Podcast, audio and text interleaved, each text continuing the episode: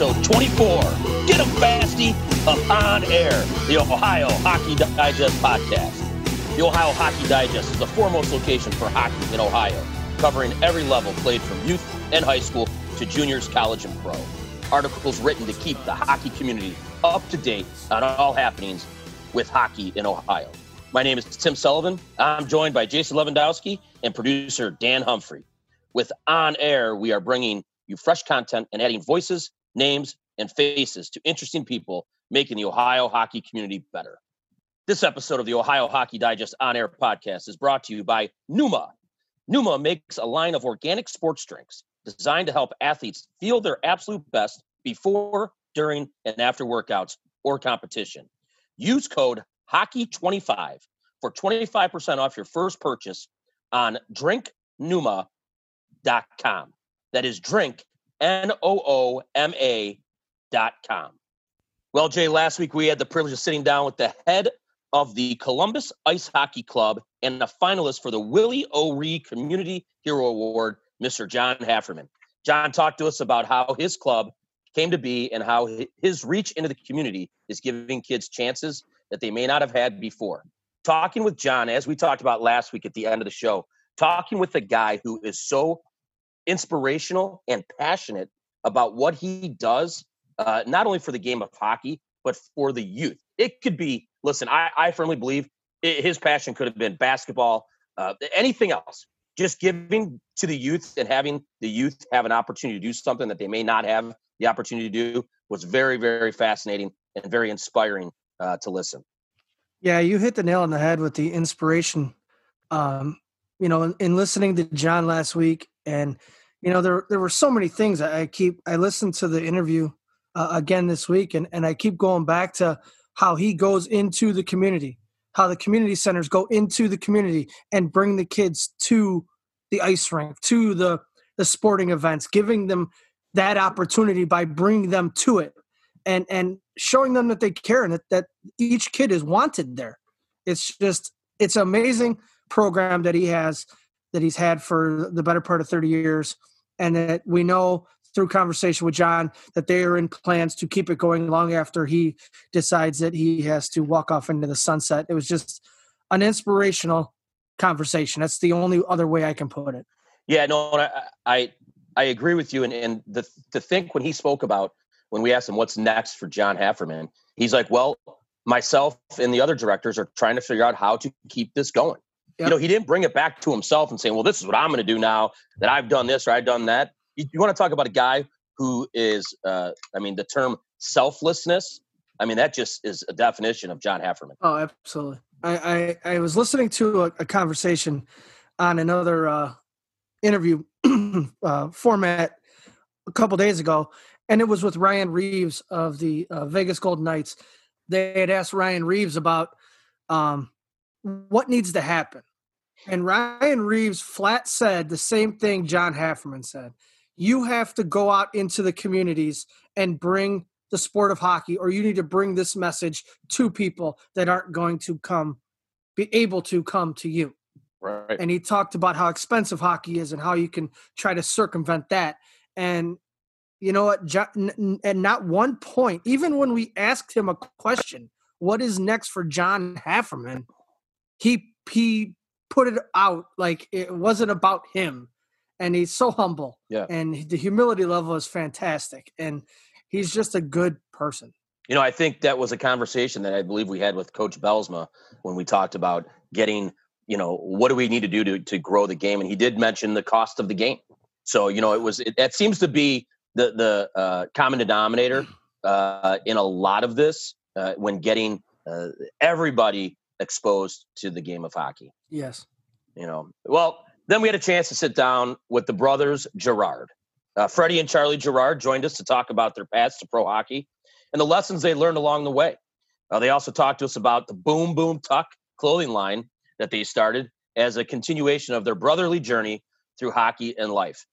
What an unbelievable conversation and fun conversation with the Gerard brothers. Um, it all started off with Big Brother having to help Little Brother even get hooked up to the Zoom call. So I knew right there, Jay. I knew we were in for it. Yeah. Um, and then then they're they're different paths. you know, and and I hope that if people really listen to that, and maybe not that, you know, the first initial listen, because after we talked to the brothers, and then I had an opportunity to really listen to the uh, podcast, it was interesting to me to see how close knit those two are, and how you know you want to talk about big brother looking out for little brother or little brother looking out for big brother whatever that's the case right? I ran into the brothers at at uh, the rink uh, a couple days or like a day and a half ago and um, i said hey where's my swag? Actually i didn't even get it out of my mouth and they both were like oh my gosh we didn't know you were coming to the rink. We'll get that for you. They're such a proud they're proud people uh, and they're fun really fun to talk to. Yeah man i mean it, it it's it's one thing to go through life it's another thing to go through hockey life with someone.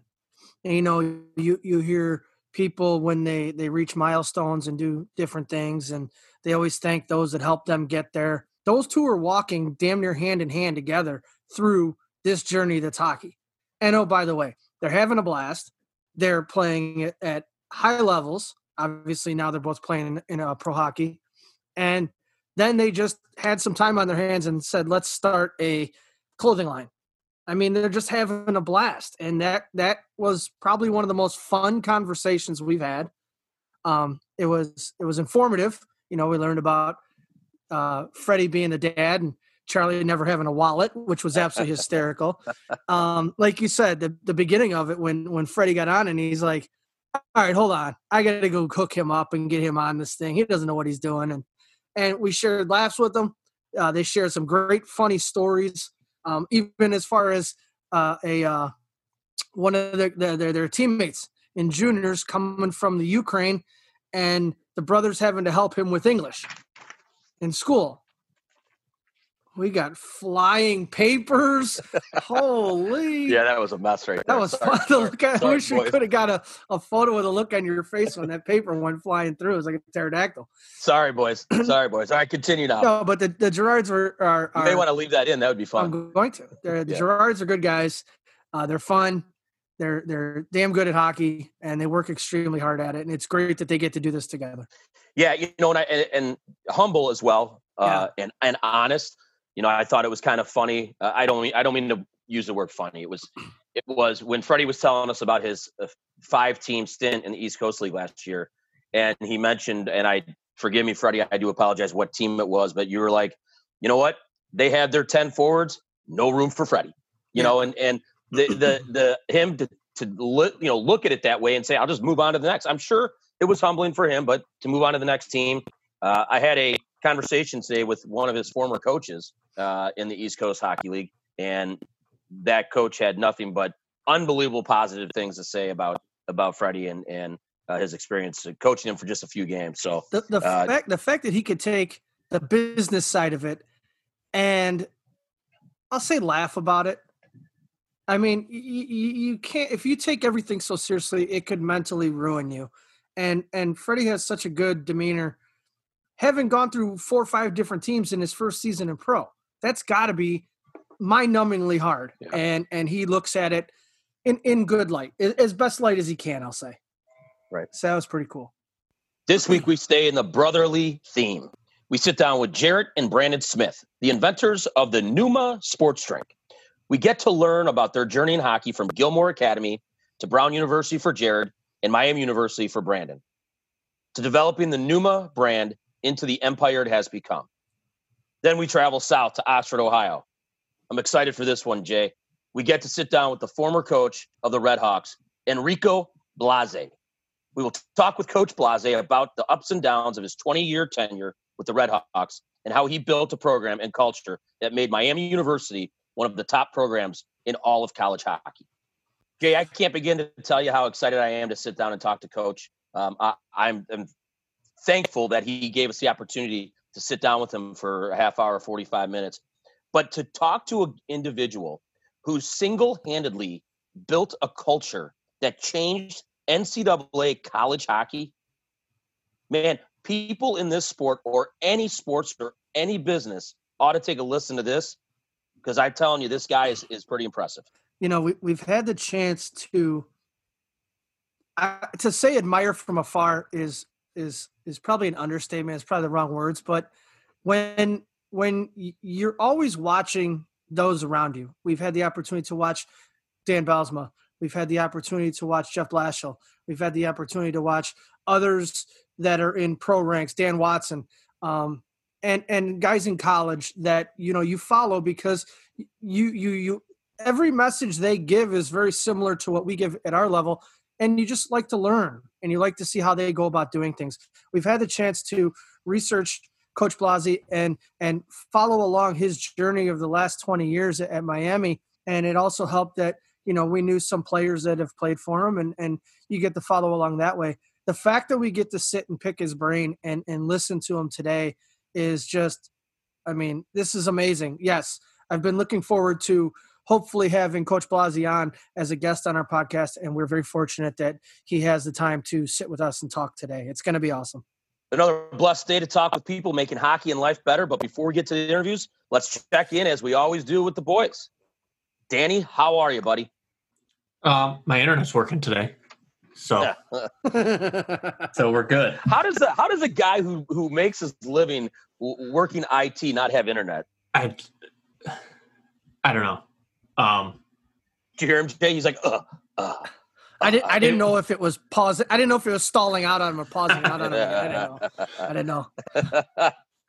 they just when they came to update everything, they didn't flip all this, the right switches on. The guy said so. Last week when we were doing our interviews, it didn't have enough uh, signal strength coming in on my end. So I would hear you guys talk fine, pause for five seconds, and then uh, it would speed up and catch back up. So any technical difficulties, I apologize for them last week, but this week should be a lot better. Oh, Jay, what's going news. on with you, buddy? Oh. Anything new? Anything new, Jay? oh, let's see. I don't have a whole lot new. Uh, I'm on the unable to perform list. Uh, I'm on the 11 more day IR with the COVID. I contracted the virus. Uh, I don't know how. I did speak with the uh, Department of Health in the county I live in uh, this morning. Uh, we went through all of my. Uh, Danny's uh, put his mask. Danny's put his mask on right now, even though this is through Zoom. it's uh, it's it's been interesting. Um, I don't really have. I have a symptom. I don't have the whole list of them. Um, I'm quarantined in my basement as you can see, the door is open, so it's nice out back. So it's it's nice day, but it's just been weird, man, with my family uh, upstairs and having almost no contact with them. It's uh, it's not a lot of fun, especially when I hear them running around and laughing. And but uh, hey, I got to do what I got to do for the next. You know, I think I have 11 days left, and uh, try not to go bored silly. Well, as you know, and, and, as I spoke last week pretty candidly, I was on the 14 day IR for, for there. I'm now off the uh, the list, uh, back to normal life, and uh, my entire family got through it uh, safely, soundly. Um, but uh, Jay, question for you: Do you get the, the meals like served to you on a tray, like uh, like you were in the uh, holding clink? cell? If yeah. I was in a clink, like just bologna sandwiches, cot. bologna no, no, sandwiches. No, no. Actually, the first thing the first thing I did, first thing I did when my test came back positive was uh, I got an air mattress.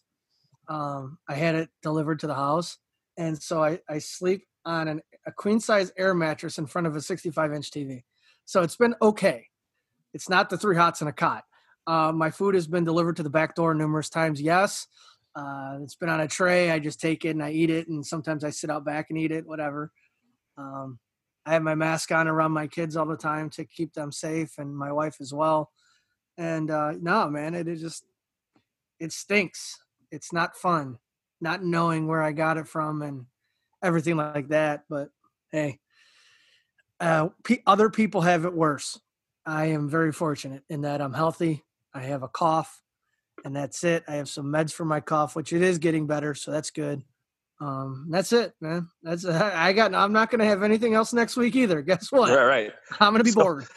Danny, remember next week we just skip the hey, what's new, Lev? We just skip over him. Lev, anything new? Yeah, I'm down to uh, uh, four days left yeah. Or however many days I'll have left next week. Right. Well, at least, well, Jay, we're glad you are feeling okay in the midst of the uh, uh, of the virus. And again, it is nothing to joke about. But um, so well, and like I told you guys, I'm uh, now on the back end of it. Uh, everyone in the family has uh, been safe. Everyone's healthy. So Uh, I actually, I don't think I've ever said this in my life. I look forward to going back to work. Look forward to getting to see the kids. We are here in the state of Ohio. We're less than a month away from high school hockey, and that's huge for all of us on this Zoom call uh, or on this podcast. So um, we look forward to that. And um, other than that, we're enjoying the last of the warm days before the weather takes hold. Uh, 80 degrees today in Northeast Ohio, and it's supposed to dip down to the 50s and 40s by the end of the week. So uh, hopefully you guys got to enjoy the nice weather outside, do something fun. But in the midst of that, let's dive in to the digest and see what's making news in the world of hockey today. There is no better way to get your company's message across to the hockey fans in and around the state of Ohio than advertising Ohio Hockey Digest and the On Air podcast. You can connect your company or product with customers and support hockey in Ohio at the same time. Contact Scott Harrington today at 216 548 2345 or scott at ohiohockeydigest.com. Kent State University announced on Friday that the KSU Ice Arena will be closed until further notice to all users, both within the university and general public.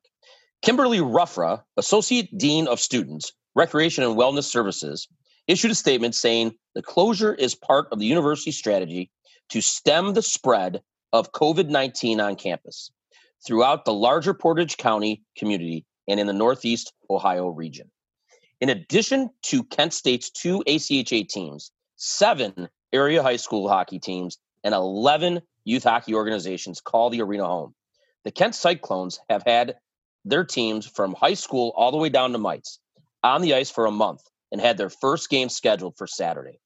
Rob Durbin is the vice president of the Cyclones organization, as well as the head coach of the high school team in the North Coast High School Hockey League. So unfortunately, we found out the same time everyone else did. It was uh, just as big of a surprise to us as an organization as it was to uh, the Kent State Arena staff.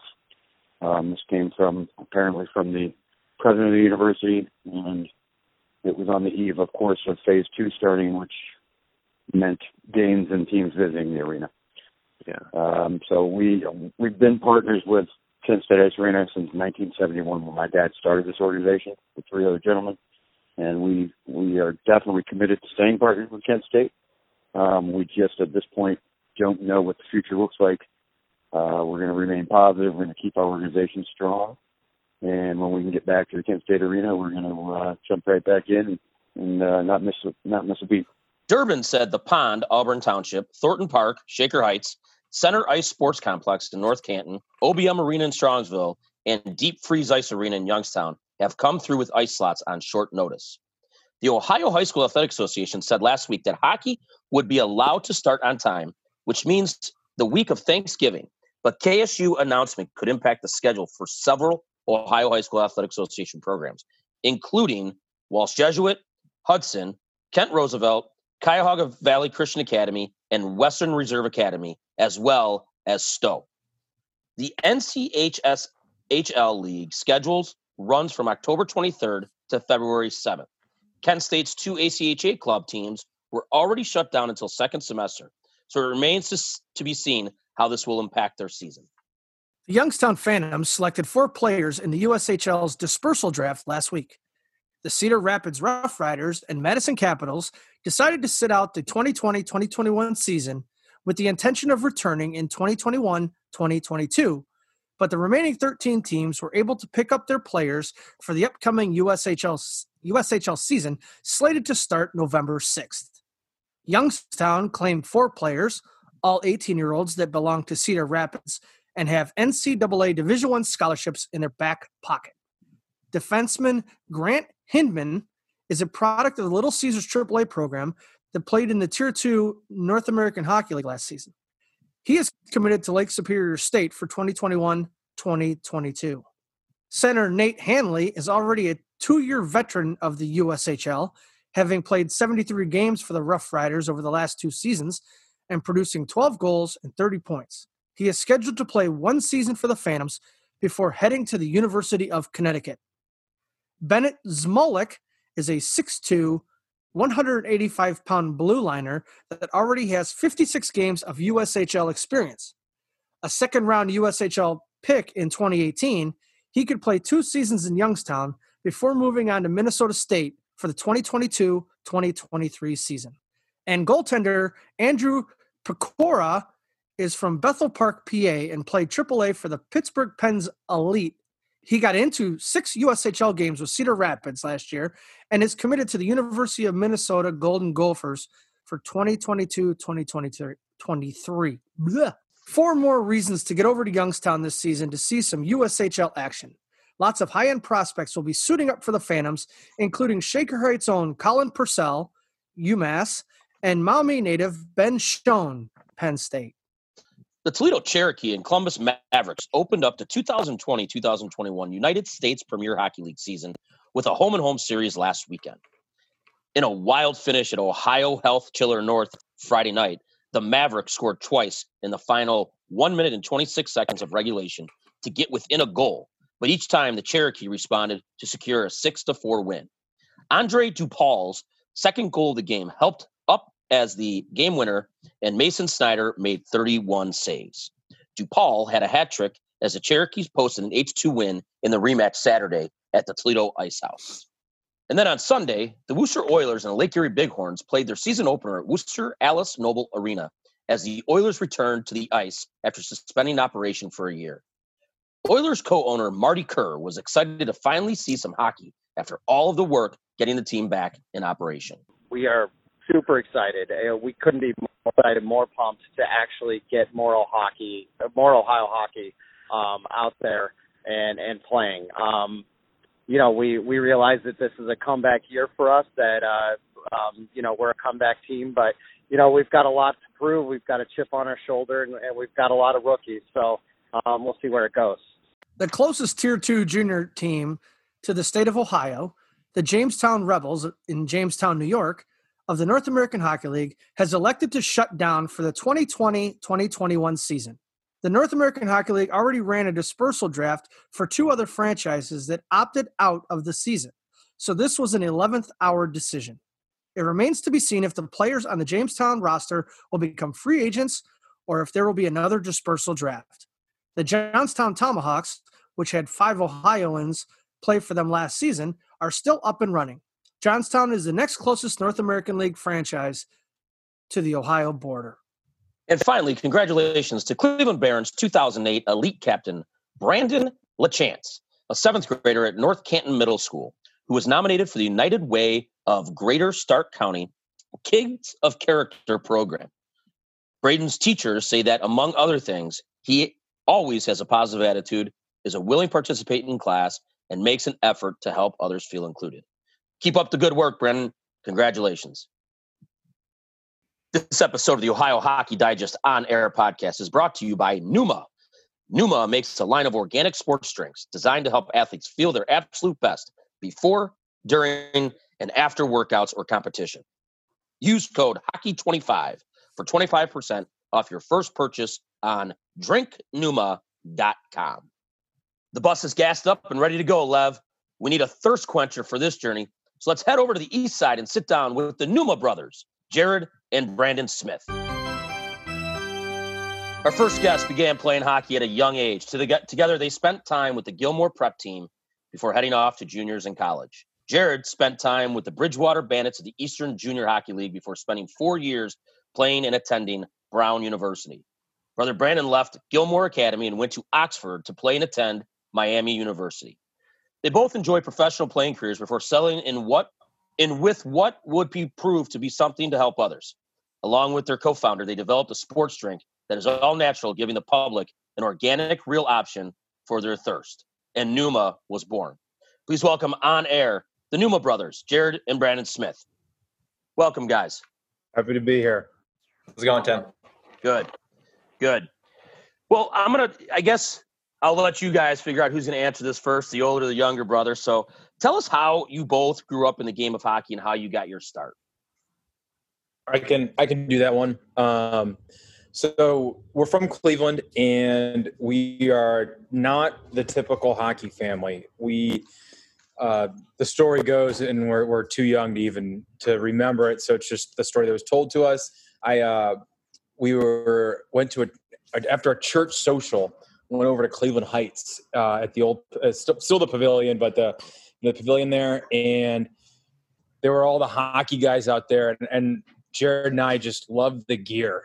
Um, you know, had never had never been around the sport, but the guys were coming off and they were just wearing all the pads and stuff, and thought it just looked cool. And convinced my mom that like, hey, we need, we need to do this, and you know, wanted to be on the ice like being at the rink. Um, and my my dad was from Jackson, Mississippi, so knew nothing about hockey. Um, you know, grew, grew up in the 50s and 60s in the South, so there's there was nothing going on there. My mom had no background either, so I know they like they bought us some some hand me down figure skates for 10 bucks and put us out there. Uh, and we ended up going to Shakers where we started doing uh, doing mighty mites with Coach Bartley at Shaker and put us out there and uh, I just know my dad was saying like, get the kids some hockey skates because I'm out there in our, in our, Mickey Mouse sweaters and, and figure skates. But that was the start. So, yeah. So from there, you guys, how did you end up at Gilmour? Jared? So we, uh, as Brandon mentioned, we both played uh, Shaker Youth, then played Barons. Uh, and then as we started getting older, I did a couple years. It was now gone the Panthers, but we were looking for um, kind of that option as we got into high school. And I know Brand, I mean, as the younger brother with hockey and, and kind of everything growing up, I was just following what he was doing. So, uh, you know, we, uh, Brandon had developed a good relationship with uh, Seth Greenberg and John Malloy and kind of just led us into Gilmour. And obviously, having a rink on campus was pretty attractive for a couple uh, rink rats as ourselves. And so, um, and then for us too, just really having the prep team as the option as kind of that goal to be able to, uh, you know, continue our skill development at a great school, but also, you know, being able to play for the school at a level um, that we thought was really going to help us get to the next level and get to kind of where our goals as hockey mm-hmm. players, yeah. where we wanted to be.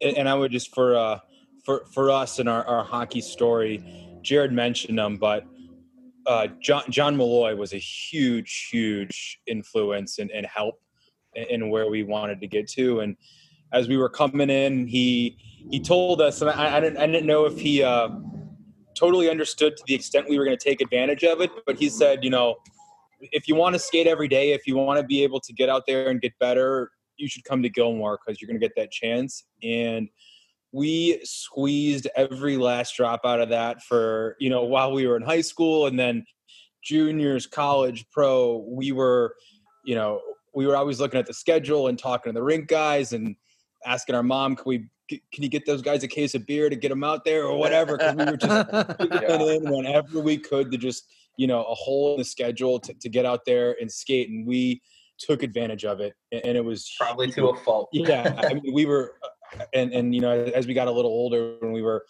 you know in, in college and working camps at Gilmour we would get we would skate before camp work out get back on the ice shoot a zillion pucks and, and like it was it was a place that really allowed us um like I said they they they told us you can be on the ice all you want and we took advantage of it. So, uh, yeah. um, who was it? One christmas one year christmas day everything's wrapped up and we headed up to the rink at like 5 p.m. Clearly it's closed and it's a Catholic school. Of course it's closed. Right. we were thinking we could hop on and it wasn't cleared out and we got stuck in the parking lot for like an hour and a half on Christmas Day and we had to use our sticks as shovels, I remember, to get us out of there because we were trying to get, trying to get a skate in on Christmas uh, you know, evening. So that that that's what Gilmour was. That's awesome. For well, sure. some people yeah. do the turkey bowl on, on Thanksgiving. I didn't see nothing yeah, going in figure. on Christmas, right. So, actually, John used John used to open the rink up on Thanksgiving in the evening. Um, yeah, people come in. So he was all about it. Like people who wanted to be rink rats, and I think yeah. I'm I'm sure it's coming through loud and clear. Like if you wanted to do it, like he was cool with it. So yeah, that's awesome. Well, I just want to I want to jump in on that. You know, we've had the opportunity to talk to John and uh, Lev and I. We've known John since we were, and we're quite a few years older than you guys, but we've known John since we were uh, youth and high school age kids as well. And uh, I don't think anyone would disagree with the statement you guys made about the profound uh, influence that John Malloy has had on many, many uh, hockey players in this city. So I, uh, I want to double back on what you said there. Absolutely. Who sure. who was your coach with the prep team when you guys were there? So I, I had John for three years, and then he my, my senior year was the year that he stepped down, and then I had Mike McNeil for one year. So kind of okay. in those years. And I was McNeil for all the time I was on the prep team. So Nice. Very And- nice. And, actually, kind of crazy. Our the prep team that we had my senior year. Do you know the number, Jared? How many guys played D? It's it was absurd. There were like we had nine D1 players and three D3 players Kinda like a- on one team. Wow. on a, on a for a for a high school team. Like it's absurd. Yeah. Um, yeah. uh, they just said Yeah. that there was it was a you know a, a perfect time where we had some some guys coming in from out of town you know us two one of jared's really good buddies I actually saw him today kyle maggard was on the team just a, a lot of just like good local guys um that was just yeah like uh, you're probably not going to see that again like a, like a, a cleveland high school team with like 91 guys on it That that Um, was going to be my question was how many of the guys were from Cleveland There was or, or or let alone Ohio? yeah How many of those Um, guys were Ohio guys? there, that team was a little lighter on the Ohio and Cleveland. You know, I think we had though. There's probably six or seven that were on the team. Three of us that played and then D1, like, and then there's another three that played D3 from Cleveland. And al- you also Um, had some younger guys that weren't quite on the team yet, but that were at the school at the time, like Vince Mahalik, ended up going to Cornell. Yeah, Uh, Mark Mark Nasca played at Colgate, but wasn't wasn't playing on the prep team, but had been in the program. So there was just there was a really good stretch there, kind of between call it oh. 04 through maybe 10 or 12 at, at Gilmour, there was a lot of guys that were um, moving on to that level. So, and yeah, That's awesome. Yeah. so, Brandon, you you jumped from the prep team to NCAA Division One is a huge. That's a huge jump. Where did you play the year between? So I, I actually played Bridgewater, same as Jared. So I did a year out there, um, and I guess no longer no longer the EJ, and, and our, my my buddy Russ Sinkowicz always is trying to keep me in the loop on, on what what the leagues are all called now, but I don't even know. Um, Yeah. But so we we were in that league, and um, you know, same same, same deal. That league uh, at that time was really, you know, USHL was still the king, but it was really competitive to in, in terms of the number of guys who were moving on compared to the NA at that time. So, uh, you know, we, we were both kind of thinking we were going to end up out east. I, I didn't, Jared did, but um, you know, it was it, it was it was had a really good situation for us, and I we kind of talk about it internally, but for for guys who aren't going to go and you know play in the USHL, I really believe like being on.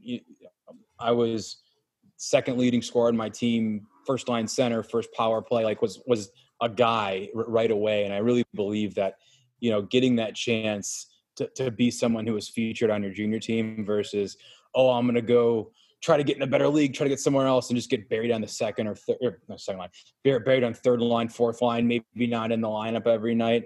Being in a being in that kind of age, junior level, where you were going to be counted on, was just really important developmentally to just you know get out there and get an opportunity right away. So So, Jared, you played three full seasons of junior in the East Coast. Uh, I actually played two. Oh, you played I know, two. I know, elite elite prospects or DB or whatever has me as three. I was only two, so Okay. Well, regardless, He you, you was so damn good that they put him in for a third one, Yeah. bro. they were hoping. they were hoping. Did you think that? Did you think you were more prepared for college, having gone the the extra year of junior, and and did playing in the Eastern Junior League? Did that push you toward East Coast and Brown, or were you already thinking Ivy League and, and staying in the East Coast? Uh, I, kind of yes to all of it, honestly. You know, like Brandon mentioned, we didn't come from a hockey family, and so uh, as we were graduating high school and had spent all the money playing travel hockey and then private school for high school and everything, it's just like, wait, so you're not gonna go to college, and you have, you know, we had academic offers and scholarships and stuff like that, and there's no guarantee. And that it's the whole concept really was foreign to our family but you know for us like we understood what it was. And you know as we look back at it now and even my mom says it all the time it's just like it was incredible the transformation just as a boy to a man that it really had on both of us. And probably even me in particular having always like I like I followed Brandon out to Bridgewater but I never played with him there. That is just like me figuring out who I was and having to solve problems living with a billet family. Um you know, developmentally for sure as a hockey player, like yeah, like that's the whole point. I'm out there to play hockey, but I think it really did have um, as much or even a bigger impact um, for me and my maturation of just like how I'm gonna handle life and being a student athlete and at a challenging school and being able to to bring that all together.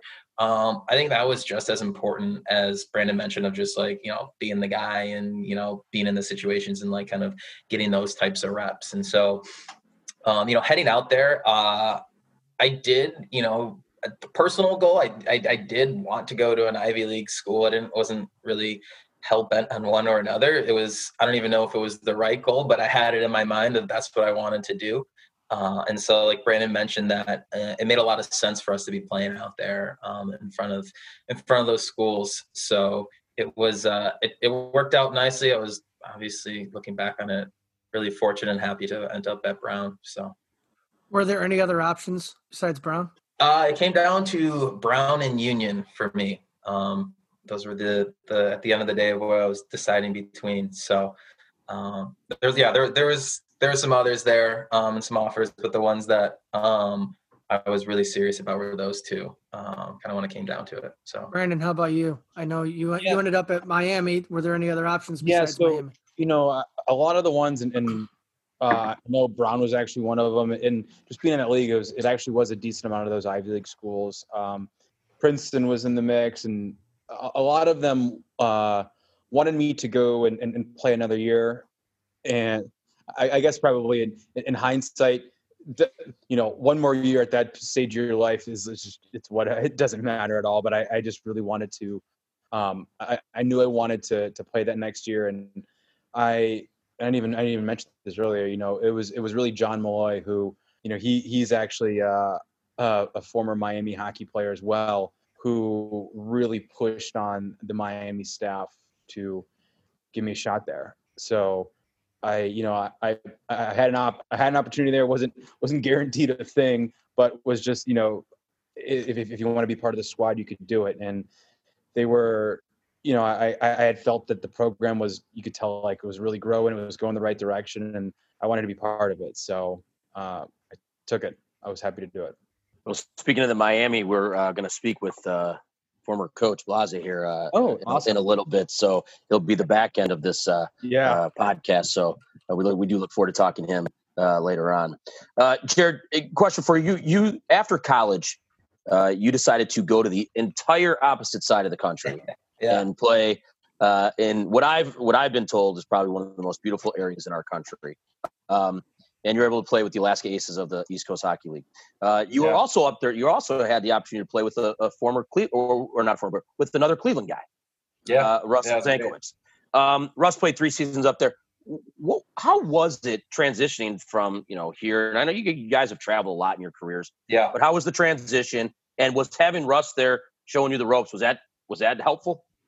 I mean, honestly, Russ was the, the, the key, the key, uh, the cog in me getting up there. Uh, you know, for me, I, as we finished, or as I finished my playing career at Brown, um, Nooma, uh, I'm sure we'll talk a little bit about it, obviously, here. Uh, Yep.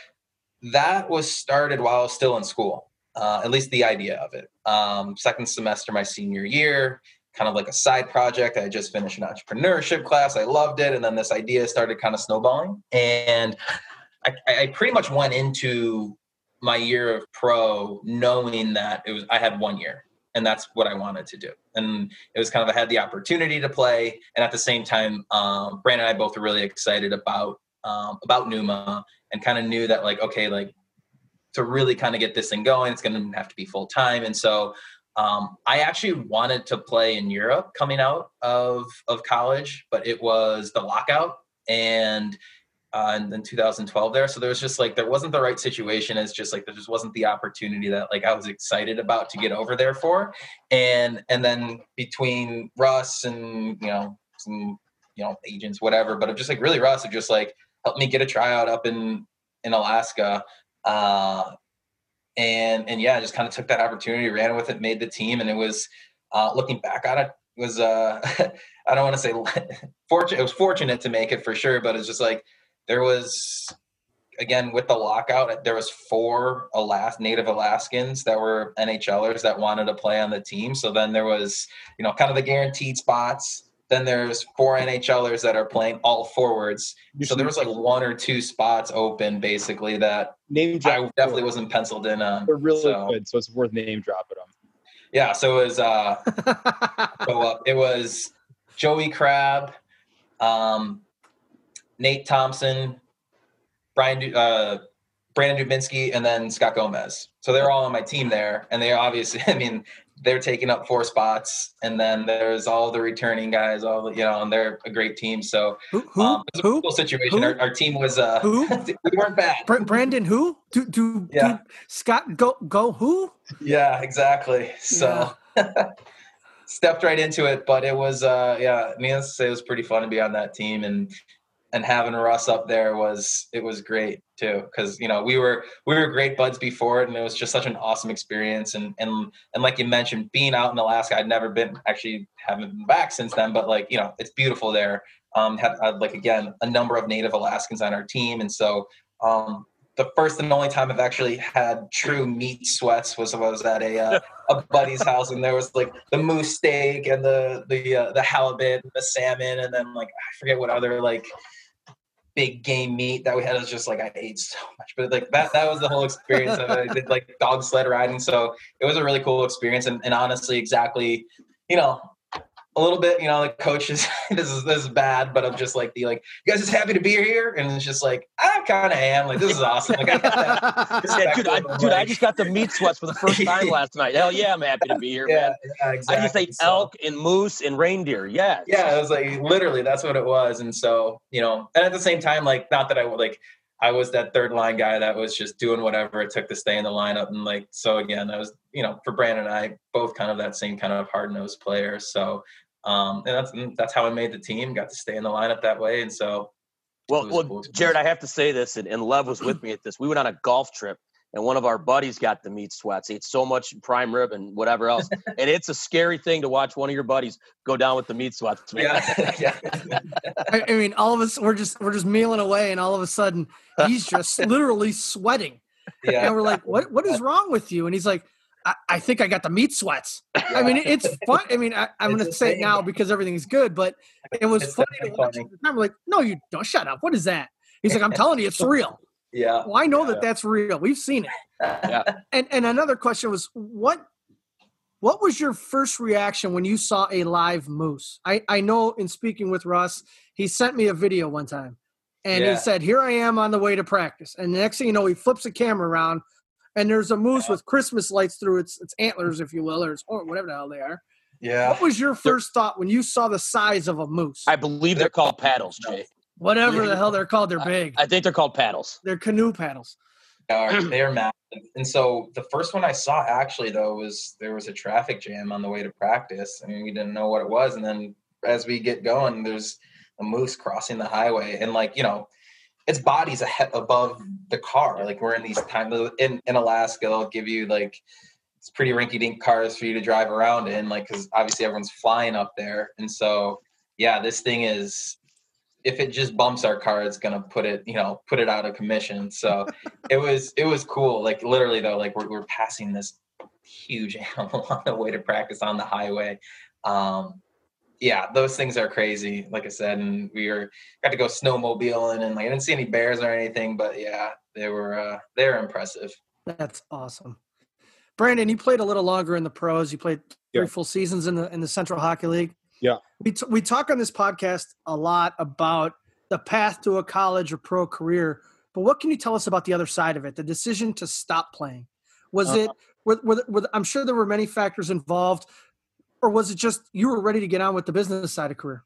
it was it was it, was getting on with the business side. Um and like jared i you know i was having a great time playing. It, it took me some awesome places. We we had just that that last season we both went in we both went in knowing that or believing like hey this is this season and and you know we're actually starting to work on nooma and um i'm in kansas city that year jared's in anchorage so the uh, trying to sync up practice times and time zones was was difficult between you know Alaska time and and and you know being in Kansas City Central. But I uh, you know it was it was we had just put down the framework and, and, and done the work knowing that hey this you know if if if we keep progressing on nooma as as we're planning we're both going to just you know take the plunge and this is going to be it and and we're going to just move on. So you know just just same as jared and he mentioned it kind of um you know joking about it a little bit but i i did go through that season you know pretty much knowing it was going to be it and i feel like i enjoyed it a lot.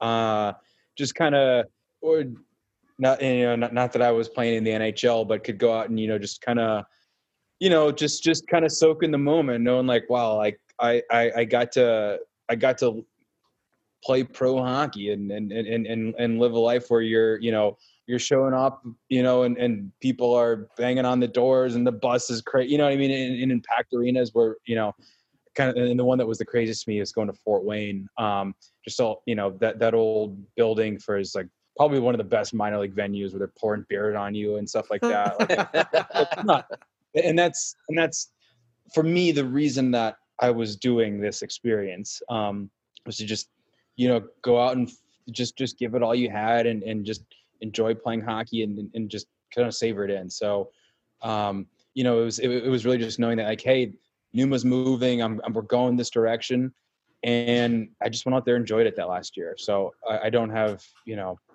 a, a different world. Like may, maybe maybe we play longer, but you know I don't have any regrets of how we did it because we just we, we just truly enjoyed it as it was wrapping up. That's important. That's awesome. I mean, so, like looking at, so, like I was looking at it, I think that as we we kind of had that feeling of like we're trading, quote unquote, one opportunity that you dream about for another, um, and and I think at the end of the day, our passion was starting to burn even even hotter for for starting the business together and it was also kind of that you know uh, self-realization that it's just like all right like this kind of is coming to its natural end in terms of what's really getting us the most excited um, as we kind of were winding down so and and on on along that line i mean you guys both knew it was it was time to move on to the next career if you will can you tell us the story about how your experimentation with uh, other sports drinks developed into what became Nooma. Yeah.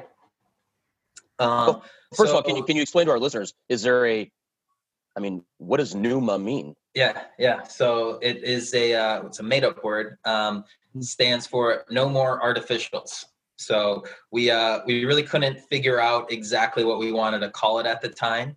Um, actually, original name was No More Acid because I was getting acid reflux from it. But we've evolved, um, or acid reflux from Gatorade and Powerade, but we've evolved it into kind of a broader spectrum of, of what the company really stands for. Uh, but yeah, it, it the the like the impetus of the company was that I was getting acid reflux and kind of like the chest indigestion from drinking sports drinks on, on the bench in college. And um, you know, it was nothing that was you know changing my life per se. Uh, but it was something you know like come in freshman free gear free stuff all this and you know drinking all the gatorade that you want. And then all of a sudden i'm just like i can't even like swallow because i had like i was getting kind of like acid reflux and um having that type of issue. So just like something had to cut out. Uh, and then our business partner um, chris at the time and co-founder of the company was you know asked if I had ever tried to solve the problem kind of thing. And it was just like, as I mentioned, I just finished a entrepreneurship class, realized I was really interested in that lifestyle um, and in that type of career. I had a, you know, a, banking internship the, the previous summer out in Wall Street and kind of realized after I told myself I loved it that I actually hated it. Um, and I think the challenges of starting a business really resonated with both of us at the end of the day. And so yeah, it kind of was that that one small problem. Um, again, in my second second semester senior year, um, I was had the the good foresight into knowing that I should clear as much as I could off my plate for that second semester to have a good time in college. So I really didn't have that heavy of a workload. Um, and then Brandon was playing for Missouri, and uh, as, as, I'm sure you guys very well know, like when it's not a game day and it's you know it's 10 a.m. practice. You know, you get your your your skate in, possibly a workout depending on the time of the year. You know, second half of the year, probably not. Um, you're just back and not doing much. So called Brandon up and said like, hey, like I, this isn't even this is not even anything right now. This is what I'm thinking could just be something cool to do. Uh, it's just is let's make a again at the time is a non-acidic and just healthier for you sports drink. Um, and so it was three of us. Uh, Brandon and I and Chris, again, our, our other co-founder, um, working on it and getting getting unmarked powdered samples sent to the hockey house um, out so in Brown and, not and sketchy having, at all. Yeah. Yeah. no, no, no. no. Just a bunch of bags of powder rolling up to the door. That's what it was. And uh, sure, I'll try it. it's like I'm sure you will. People start lining up at your door. Dude, this guy's getting a bunch of bags of powder to his house. Yeah, Yeah, yeah. exactly. That hockey Well- house is now burnt down. So all right.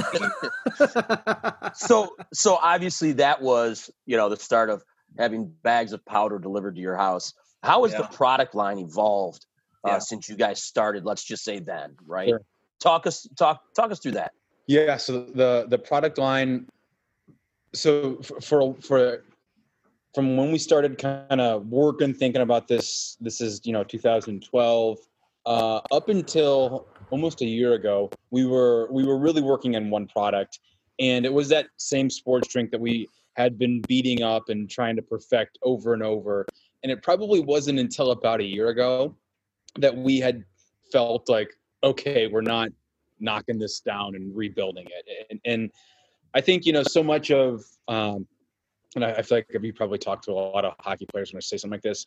So much of the kind of the process that we went through, I think, is akin to the lessons you learn in hockey. And you know, we we we were just like, we're a work in progress always. We got to be getting better. And I think we probably went through at least 15 formulations of that that original sports drink over and over and over. And as we were, you know, we, we moved back to Cleveland in uh, the after the 12 13 season ended, and we're back here. We're showing up at gyms and CrossFit and yoga studios and just bringing these samples and just knocking on doors, trying to show up and just get people to taste our drink. And and you know, we're going over that over and over. And as, as Jared kind of mentioned, the initial idea was trying to make a product that was going to be high pH to to work on that acid reflux issue.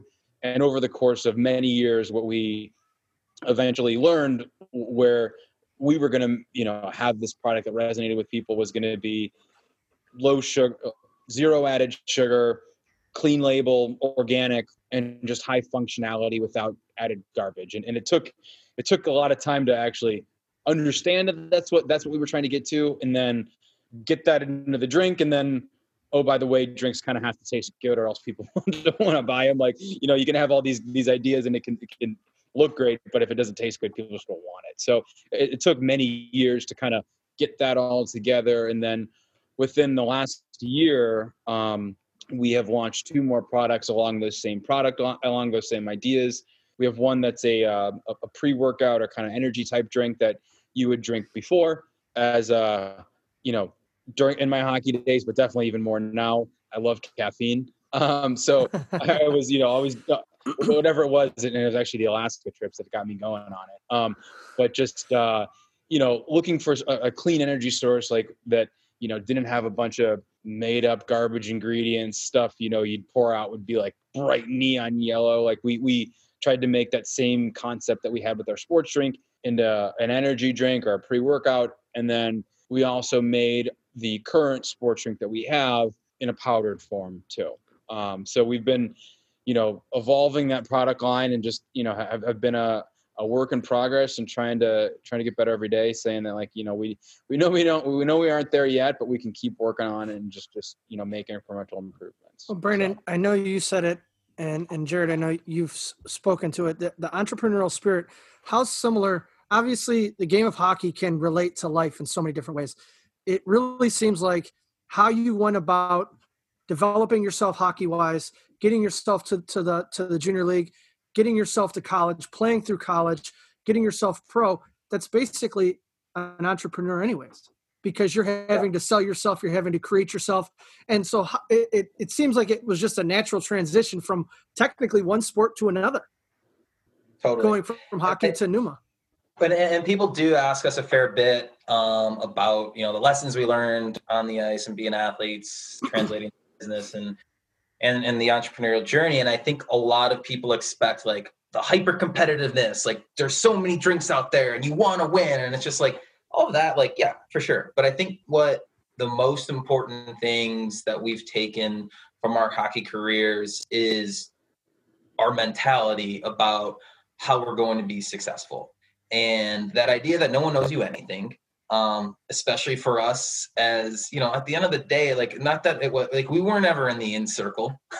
Um, we were new to the sport. We didn't have a legacy. We weren't out like and like we were getting cut on teams that we didn't think we should have been cut from. We were like always it's just like it just wasn't like easy for us. And i think that and that's the same story for so many people. Not that we're unique in that but i think what it was is a mentality towards it and that like that understanding of when things go wrong don't externalize the problem understand like what what lesson can you learn and how can you be better and and you know i think as we started to get older and look back at um you know our playing careers it's just like you know when when, when you're looking at college and and pro coaches it's just like if they don't win they don't get a new contract. They can't feed their family. They don't have it out for you. Like they need to win. It's, it's not that they think you're you're you know like some bad guy and just like you're not their favorite because they're out to get you. It's just like there's some reason that he doesn't want to play you, and it's just like okay, let's think through that and understand like okay, not to like suck up to the coach, but it's just like truly like how can you internalize what's going on? Why aren't I playing? Why aren't I on the power play? Why am I not getting more ice time? That kind of thing. That like having that ability to not just like blow off an issue or blow off something that happened to you as just like screw them i'm i'm getting sewered out here and and really just take that to heart as just like a learning process um i think that and and brandon maybe want to talk about this but it's just like especially in pro it's just like when there's a new bag in the locker room that's the same position as you it's just like what are you going to do are you going to freak out and let that ruin you or are you just going to just hey, I can control what I can control. I'm going to go out and do what I got to do every single day. And that's what's gotten me here. And I'm going to keep getting better at it. But like, what am I going to do? Go throw this guy's bag in the shower and now he can't skate? It's like, no, it was just like, that's a lot of like. That sounds like something you've done before. I huh? know. I was going to say, Yeah, right? it sounds That- that- like something. Totally hypothetical, you know? Yeah. yeah. you know, and, and, and kind of along those lines of what Jared was saying, then I'll tell my a little bit, you know, is that, you know, when, when that coach was making the lineup and like, okay, in and out, you know, the, that same goes for like the grocery buyers that we're working with. And, you know, as they're, as they're evaluating what drinks they're going to bring in, what they're going to get rid of, it's not like they, not like they have it out for us or anyone. Like that person's in a seat where they're judged on making right decisions and, and trying to win for their company. And it, it's, um, it's learning to realize that's that the decisions that those people are making are just it's not personal. It's they're they're trying to do the best that they can to win. So if they're saying no there's a reason they said no and there's a way you need to be better at it. Um, and i think we've, we've brought a lot of that excuse me. And then for me personally i think the uh, you know kind of learning learning to do and getting better when you don't necessarily realize in the moment uh, has paid off a ton. And when, when i got to college um, my first year, first two years for the most part, uh, Rico and, and and the staff there asked me to play defense, and I had played my whole life as a forward, and they said your spot on this team is as a defenseman, and I hated it. Um, but I, I I came every day and worked, and I I didn't think I was very good. I, I was frustrated about why I thought they were wasting me, and like I, I could be so much better up there. Like I, I know I can make an impact, but they they said like we need you back here. This is what we need to do. And i i, just, I came and worked. I, I controlled what i could control had a good attitude about it. And then at the end of my college career i, I actually like that we had a, a really important game against michigan in the uh, district finals to go to the frozen four. A defenseman goes down. I have to play d in the finals. We win the game. We go to the frozen four. Um, and kind of all this training to be d like was really important for this this big moment. And then as I got to pro, it was even more important as a guy who wasn't going to be a you know a huge point getter at that level, but but playing double A, just being like, hey, I can play forward or D out here. And they every team I was on used me in both situations all over the place. And it it frankly kept me on teams all the time because instead of having to be, you know, one of the nine best forwards or six best D, I could just be one of the 16 best skaters. Right. So I could just make a team because they knew I could just do whatever. And, you know, kind of getting that back into business is so much of our journey with this as a a small challenger brand that doesn't have anything like you have to learn how to just adapt your strategy to do many things that you know the thing that you thought was going to be your bread and butter on day one maybe isn't bread and butter and, and, and we've pivoted our strategy and changed what our the composition of our drink what it looks like you know how we're going to sell and, and we initially thought this is you know our business is going to have a ton of grocery and now it's way more e-com or just all those types of things that you know you, you thought that that was this but you just kind of learn like i just need to learn to create value and help this team win and whatever the situation is we'll just we'll figure it out and we'll roll with it and those were just you know I, I think the, the epitome of those lessons I learned in hockey, just like it, it just translates. Yeah. So, you know, that's, that's kind of for me, how, how I think about a couple tangible examples of, of how that journey helped. Well, not only is Nooma a, a brand turning into an empire, uh, your dominance in the Summer Elite League uh, is also reaching empire status as well. Um, what is on the horizon for Nooma uh, with new flavors, new products? Uh, you know, can before we uh, uh, step away from this conversation, can you tell our listeners what can they expect to see? New flavors, new lines coming out. Yeah, no, there is actually a new line coming out in about a month, month and a half. Um, I won't give the exact product, but it's something that you can drink after a workout. So we're kind of filling in that that gap um, where we have stuff before, during, kind of right after, and then a drink that we're coming out with is uh, you know a little bit later in the uh, the workout or the uh, competition process in terms of helping the athletes out. So um, that'll be launching soon. So I think you know product wise, that's big for us, uh, and I think that in general that we um, are more and more motivated to to keep things moving forward because of what we can see all the positive impact we can make beyond our drink too. So. Um, we're really excited to, you know, as, as Brandon mentioned, it took us a while to really kind of zero in on on our recipe, not just the actual drink, but formula for for success as a business. And I think that with that focus and how we're getting that done allows us again that success as a company, but also then to grow the things that um, you know we get really excited about as well. Our we call it our sweat and do good part of our company. So um, Different than the meat sweats. yeah, Way different. yeah, slightly. Sweat and do good. Distant cousin. Different than Um, the meat sweats. Yeah. So, that that's hopefully for us is you know internally it's staying focused and and keep growing in the way that we can now have proven is is is really good for the business and then that really fuels the growth of the brand. So Awesome. Well, gentlemen, uh, we thank you uh, tremendously for coming on, uh, talking to us about your careers, talking to us about uh, the great things that Nooma has to offer. I can give you, give our listeners a personal uh, attribution that I have had Nooma many times, and it's very, very good. Very, very, uh, like you said, it's very low acid, so um, I enjoy drinking it. Um, but uh, we hope to k- keep in touch, have you guys on uh, a few more times, talk about your product. Maybe after it launches uh, in a month and a half, we can get you guys on to talk about the the, the teas that you gave us Yeah. today. So, that's okay. um, wonder what it is. Well, yeah, right, Huh. right. Yes, So, yeah, yeah, gotcha. So, thanks, guys. Appreciate it, uh, and uh, have a great uh, f- uh, fall leading into the winter. And uh, we look forward uh, to more hearing about Nooma uh, Sports Drink. Appreciate it. Thanks for having us on. Packed to the gills with Nooma on the bus heading to Oxford, Ohio. Time to sit down with former head coach of the Miami Redhawks hockey team, Coach Enrico Blasi. Our next guest spent 20 seasons at the helm of the Miami University Redhawks, helping put the program on the map of powerhouses in college hockey. After being the youngest Division One coach in all of college hockey in 1999, he went on to put together one of the most accomplished resumes in the game. Listeners, get ready. This is going to be a long resume. He is the winningest coach in Miami history, the 2006 Spencer Penrose Award winner for the National Coach of the Year, five times CCHA Coach of the Year. His teams had 20 more wins a year 12 times, 10 time NCAA tournament qualifier, three regular season championships, two conference tournament championships, two Frozen Four appearance, and one NCAA national runner-up.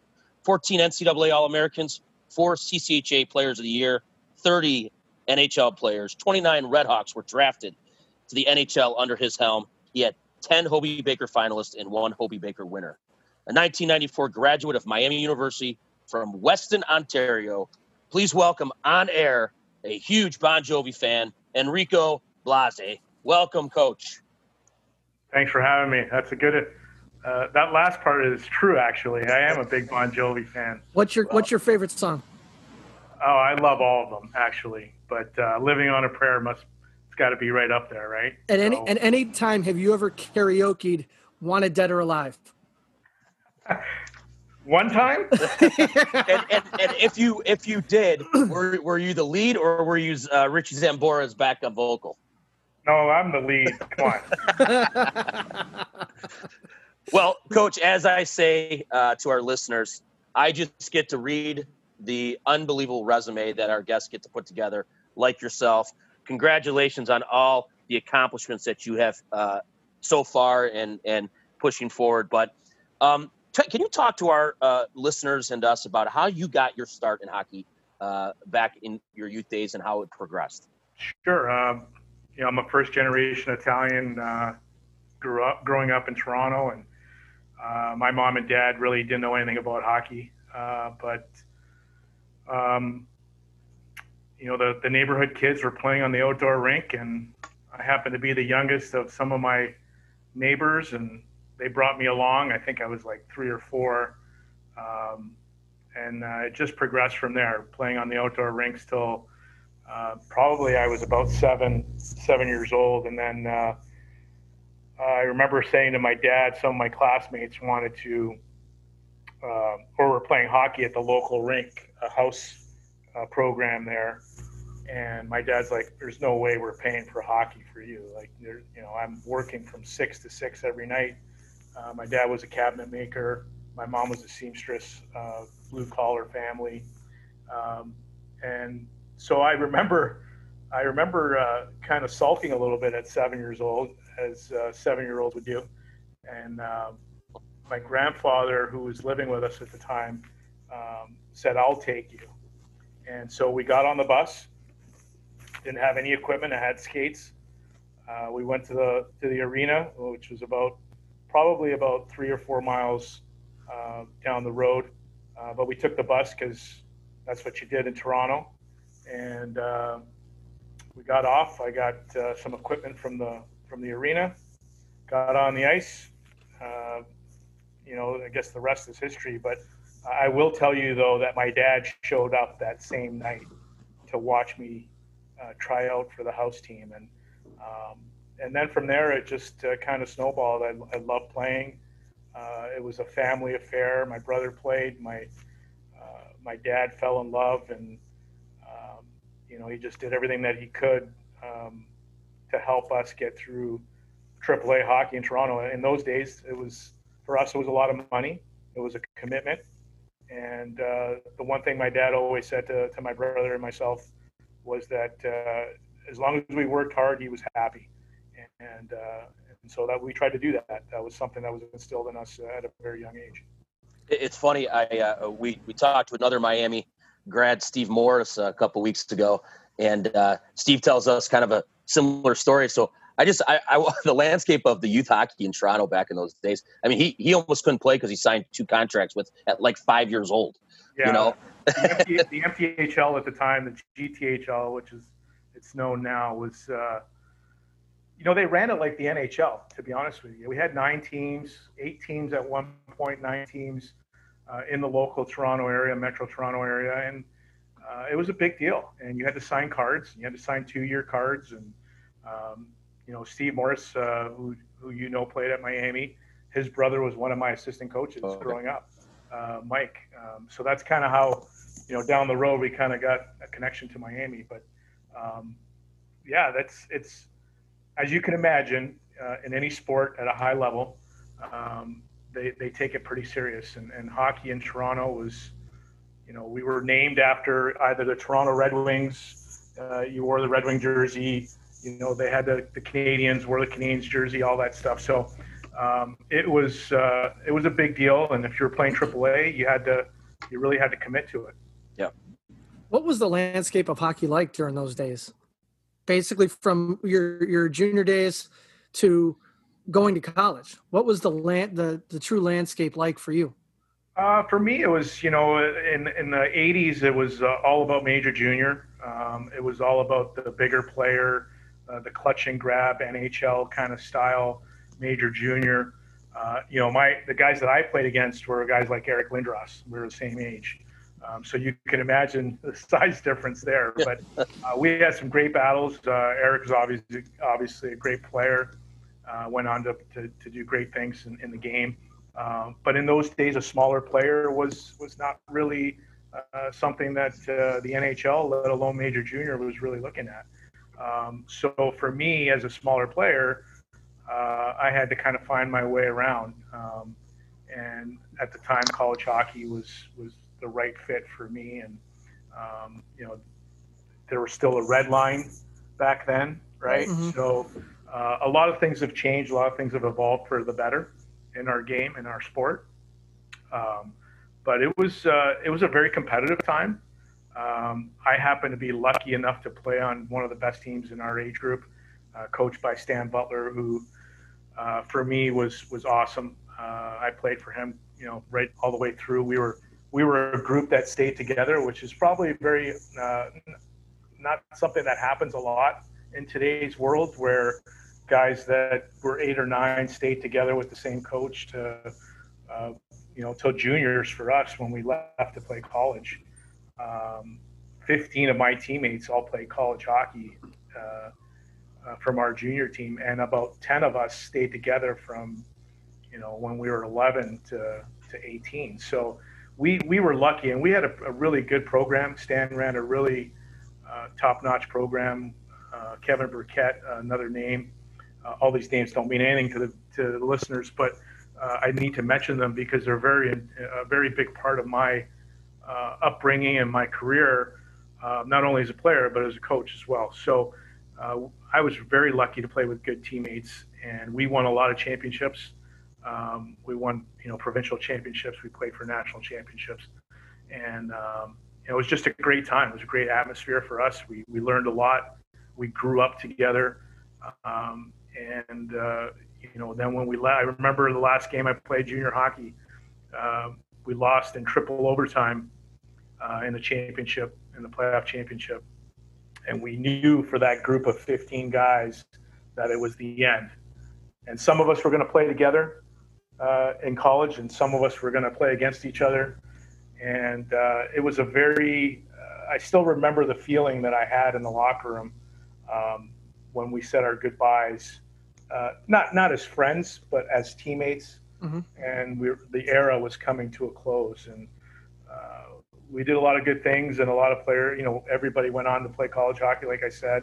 Uh, the guys that didn't leave that year left the next year, played an extra year junior. Um, so I'm very proud to be a, uh, been a part of that uh, program, the Wexford Raiders. Very proud to have played for Stan Butler and Kevin Burkett. Um, you know, it's just uh, it was a great uh, a great time in our lives as young uh, hockey players growing up in Toronto. So you you you finish out playing your junior uh, playing days and you attend Miami. Um, how did you settle on Miami? You know, I think it's it's a lot of our listeners, and you listen to our, our show before, Coach.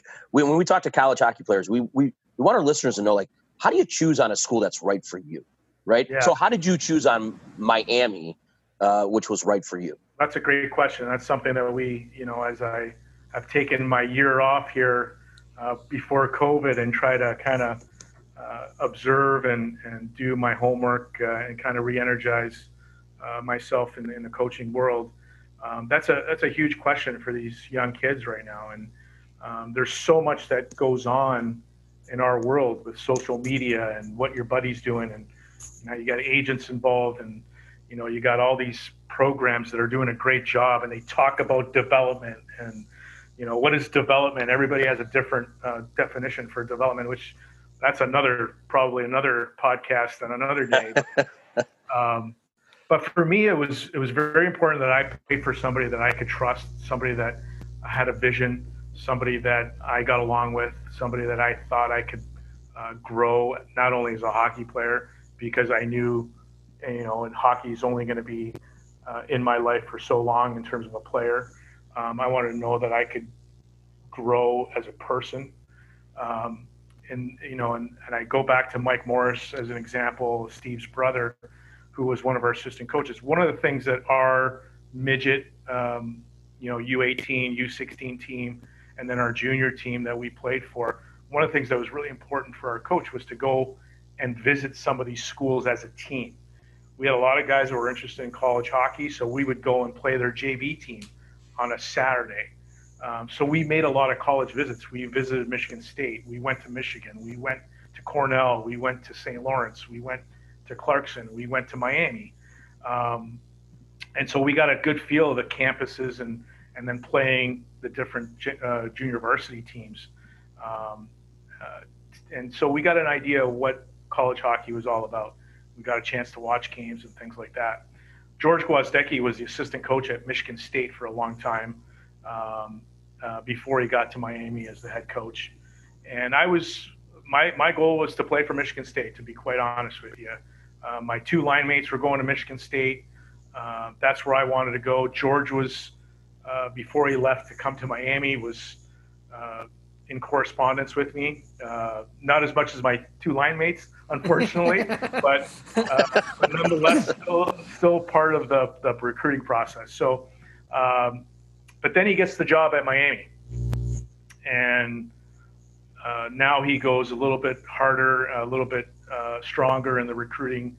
Uh, Mike Norton was uh, an assistant coach for him at Miami. Uh, I think I, I, I laugh and I, I, looking back because I think he sent Mike Norton to our, our practices at least once a week, and he might have been at every game uh, just so that uh, some of myself and some of my teammates were feeling love in terms of coming to Miami. But when George came to the house and recruited us, uh, you know, the in-house visit, um, it, it, was really important for my family that, you know, the person that I went eight hours away to, uh, we were going to be able to trust, like I said earlier. And the feeling in our household when George left the house was this is the guy we're going to play for. Um, this is the guy we're going to we're, you're going to trust. And basically, my dad said he's yours. Yeah. Do what you want with him. Uh, make sure he doesn't embarrass the family. Uh, make sure he works hard. If he doesn't work hard, let me know. We'll bring him home. And uh, you know that's that's kind of how we made our decision. We wanted to, uh, you know, George's vision at the time. We were going to be we're going to build Miami. Miami Miami was a Division One program for probably not even 10 years at the time. It was on the chopping blocks in '89 uh, in terms of uh, programs uh, that might get cut uh, when George took over. We didn't have full scholarships. My freshman year, I, I believe, was the first year uh, Miami had full complement of scholarships compared to everybody else in the league and in the country. So it was a it was a program that was up and coming. I believed in what George was preaching in terms of teamwork and family and uh, being the best you could be. And uh, you know, he he was true to his word. I mean, he recruited a bunch of guys that believed in that. Um, you know, and my freshman year we won five games. My junior year we won the league. Yeah. And went to the national tournament. And to this day is probably one of the the biggest moments of any one of us that played on that team, including George. Uh, he's gone on record a, a, a number of times uh, saying that that was probably one of the biggest thrills of his life because we went from being a program that nobody knew and a bunch of guys that were kind of, you know, I don't want to say weren't recruited by the big programs because some of us were, but, um, you know, it was kind of like, let's put this team together and let's get all the pieces together and let's see where we could go and um, you know we we ended up winning a championship two years later. It's a pretty special moment. You, you know, Coach, I just want to kind of jump in on something you said there, and, and um, you know, you talked when when George came and talked to you, and you, you you knew this was the guy that you could trust and your family could trust to to play for. And and as players, you have to find that uh, that coaching staff, that school to be the, the right fit. But also, you know, we get a lot of uh, high school, junior uh, coaches, college that listen to our podcast as well. It's also the job of the coach as well to prove that trust to the players, right? No question. No so, question. so not only like you have this, you know, George. Uh, not only did he say he was going to take care, like for I would assume as a parent, your parents sat there and said, "This guy, we have to trust this guy." But not only did he say it, he then proved it, and I think that's a huge part of this whole process as well. Well, you know, as a leader, you have to be authentic and you have to model the way. And and we knew, you know, my dad's like, you know, we, you know, to George, we don't want him, we don't want you to be easy on. Him. No, right, like, right. He needs to grow up, right? A lot of times, you know, kids these days look at coaches that are, you know, is he the right fit? You know, sometimes being uncomfortable makes you grow a little bit more. Um, you know, and so uh, it, it was important that we had somebody that would challenge us and, and, and the growth as a player and as a person. Yeah. And it's not going to be, uh, you know, as a parent, it's not always hunky dory and it's not always great. Uh, there's always challenges, but you have to be able to have a conversation. You have to be able to know that they're going to be there for you. And when things are tough, they're going to put an arm around you. When things are maybe good, maybe push you a little bit. Even maybe to the point where you don't feel good about it uh, but it's to, it's for your own good. And you know, the, the the the even for me as a player now, 20 whatever, 25, 30 years later, um, I look back at those moments, and say, well, that's what shaped me. Yeah, did I hate that going through that? Absolutely, but that's what shaped me as a person, as a coach, as a player, as a husband, as a father. Um, those are the experiences, and, and everybody goes through those. Yeah as we get older, we get a little wiser, right? Yeah. So Somewhat. when we're young, we think we know it all, and we don't. And uh, you know, that's that's part of the evolution of- as a, as a human being, and um, you know, that's part of making that good decision. That's part of, uh, you know, and, and for me at 18, I you know I had to rely on my mom and dad a little bit too, to give me some guidance on on what the decision was going to be. Um, because it needed to be a family decision. When I recruited players, I always wanted the family involved. If the family wasn't involved, I told my assistant coaches throw a red flag because this isn't going to go well. We need everybody on the same page. Otherwise, we can't do what we need to do, and we can't do what we promised we're going to do. Right. Perfect. So, so coach, as as the the playing days are dwindling down, was coaching always something you thought you'd get into, or something you always thought you wanted to do? You know, again, I, I go back to uh, not being a very big hockey player, and I don't say that to, to play down my my abilities because I think I had a pretty decent college career. Um, but the reality was, at five six, you're not going to probably make a big big living playing the game. And I still loved the game. I had passion for the game. I loved the the nuances, the strategy. Um, you know, the, just being around my teammates and um, you know just being in that locker room. And so when I knew I wasn't going to play for very long, um, I wanted to do something in the game. What that was, I had no idea. I had a conversation with George uh, after I graduated. He now had taken the job over in Denver, uh, at the University of Denver, and I remember having a, a brief conversation with him about coaching. And he said, "Rico, have you ever thought about getting into coaching?" I said, no. "You know, I've kind of thought about it, but not really. I want to play." He goes, "Well, when you're done playing and you think you want to get into coaching, you give me a call."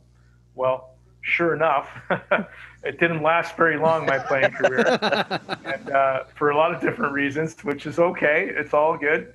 Um, I ended up going home after a, a little brief stint in the East Coast League uh, in camp.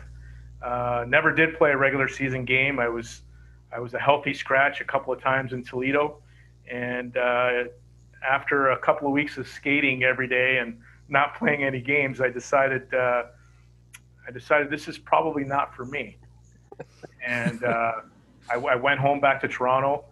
Uh, my the junior team I had played for was looking for an assistant coach, uh, somebody to work with the young guys and help them kind of get through the SATs and uh, the process of getting into college and being a sounding board.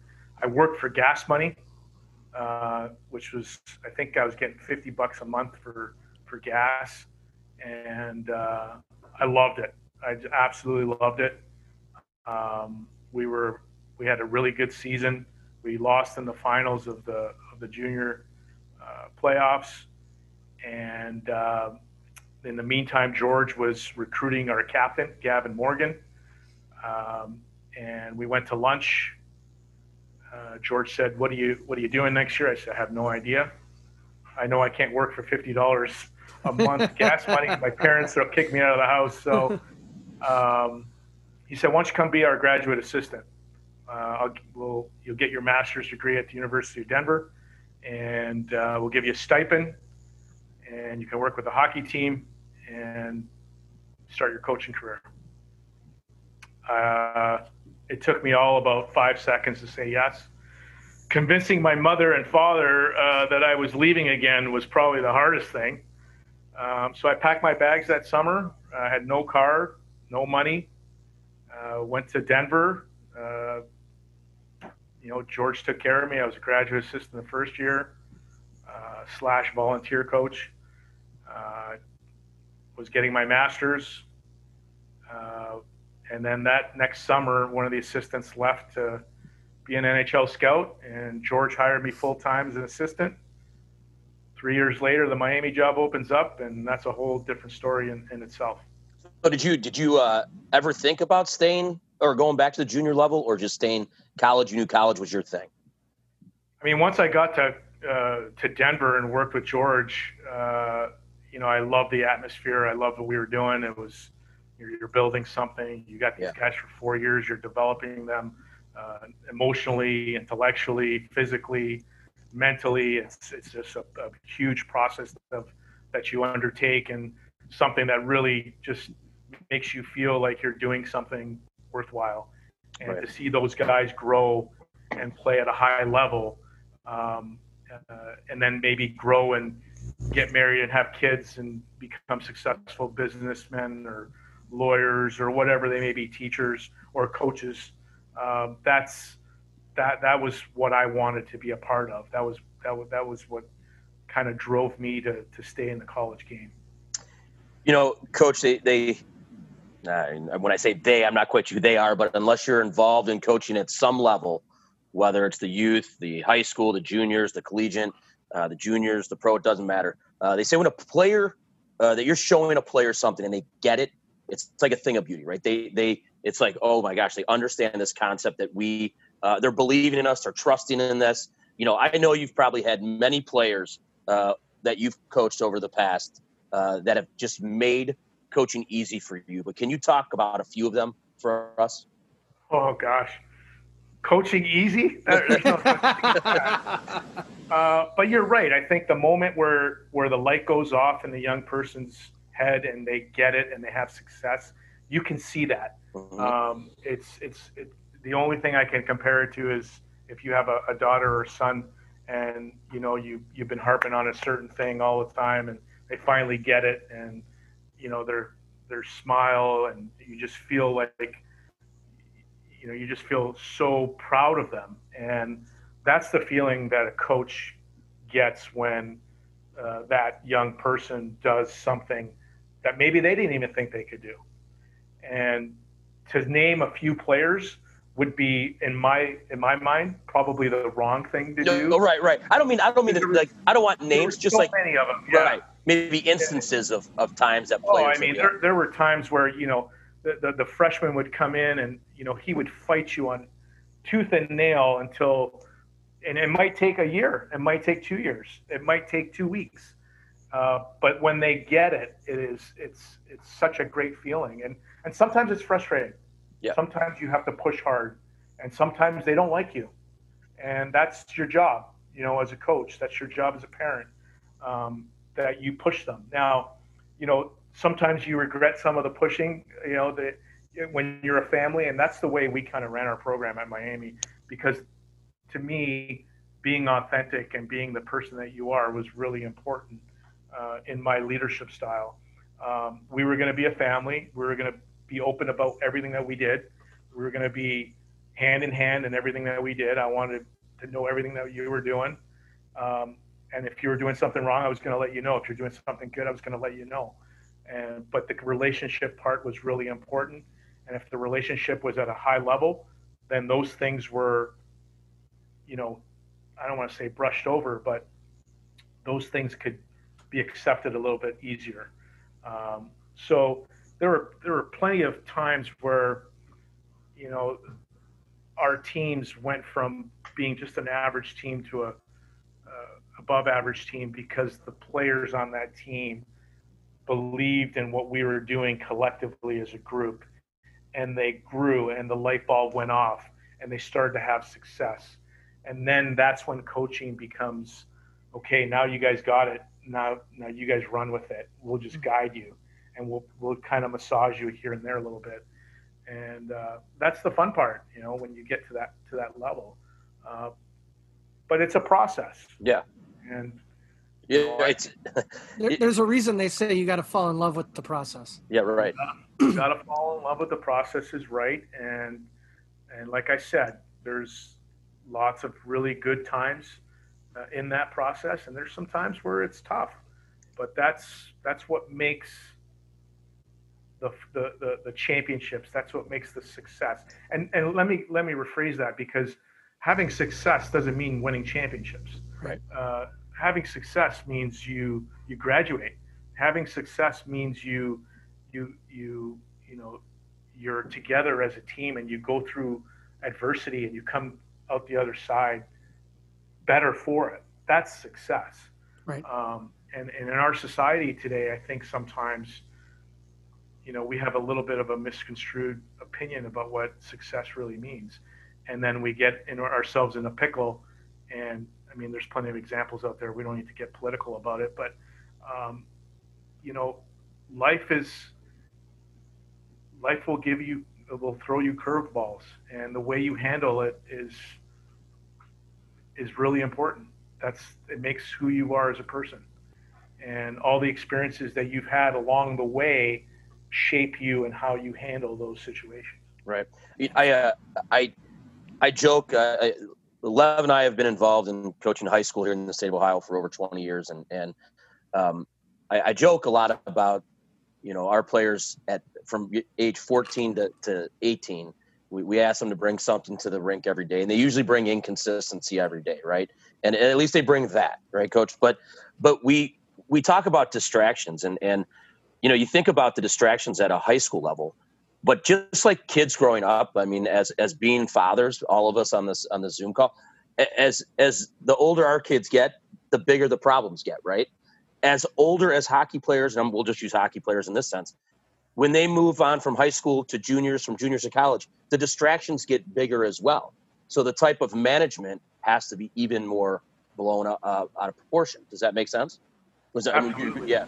And that to me it comes down to the culture and that to me comes down to the recruiting and the environment that you're going to set as a coach. And that was really important for us at miami to set an environment of family an environment of relationship of, of uh, environment of process. Because once you have a roadmap of how you're supposed to live your life then it's a little bit easier to hold them accountable. Uh, when we got to miami in 99 um, again, we're taking over a program just like George did in '89, where, you know, one of the reasons why yours truly at a, at, at a tender age of 27 got the job was because Miami was on the chopping block again. They were cutting programs. Hockey was one of them. Uh, Steve Cady at the time did a really unbelievable job, along with a guy by the name of Mitch Korn, getting together and, and kind of building uh, an alumni base where they could save the program with some additional funds uh, so that the athletic department wasn't uh, strained on, you know, giving money to the program for travel or sticks or whatever it may be, recruiting. And so they, they saved the program. Well, you know, in the hockey world, in the college world, I was an assistant coach at the time. I can tell you full well, people were saying don't go to Miami because in a year or two they're going to cut the program. Well, not only was it my alma mater, but I'm 27 years old. So if they cut the program, I'll still be 29. Uh, so I really had nothing to lose. So, you know, at the end of the day, I think, you know, three or four guys decided that, uh, well, two guys for sure I know decided they didn't want the pro, uh, the head coaching job, that were either standing head coaches or prominent assistant coaches in, in college hockey.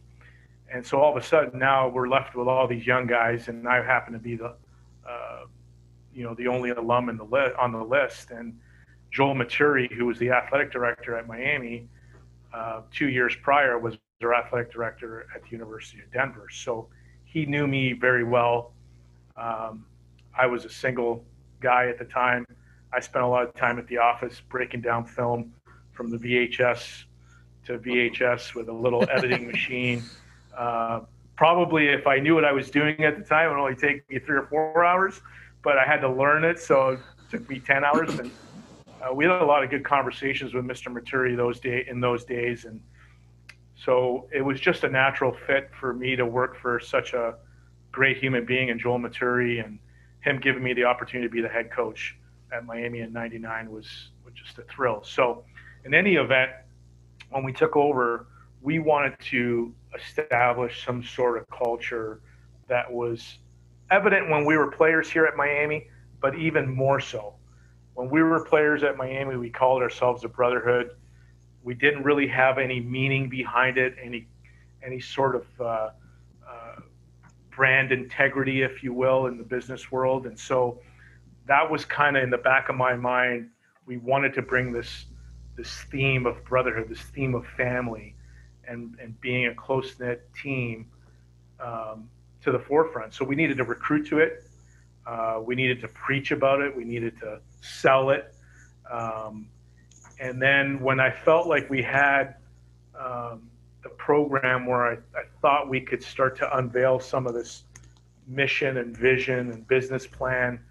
Um, in 2004, we had uh, Joel Maturi had moved to the University of Minnesota. We Brad Bates uh, uh, was now our athletic director, and he was unbelievable for me because he challenged me to bring this brotherhood, this plan that I had, uh, that we had as a staff, to another level.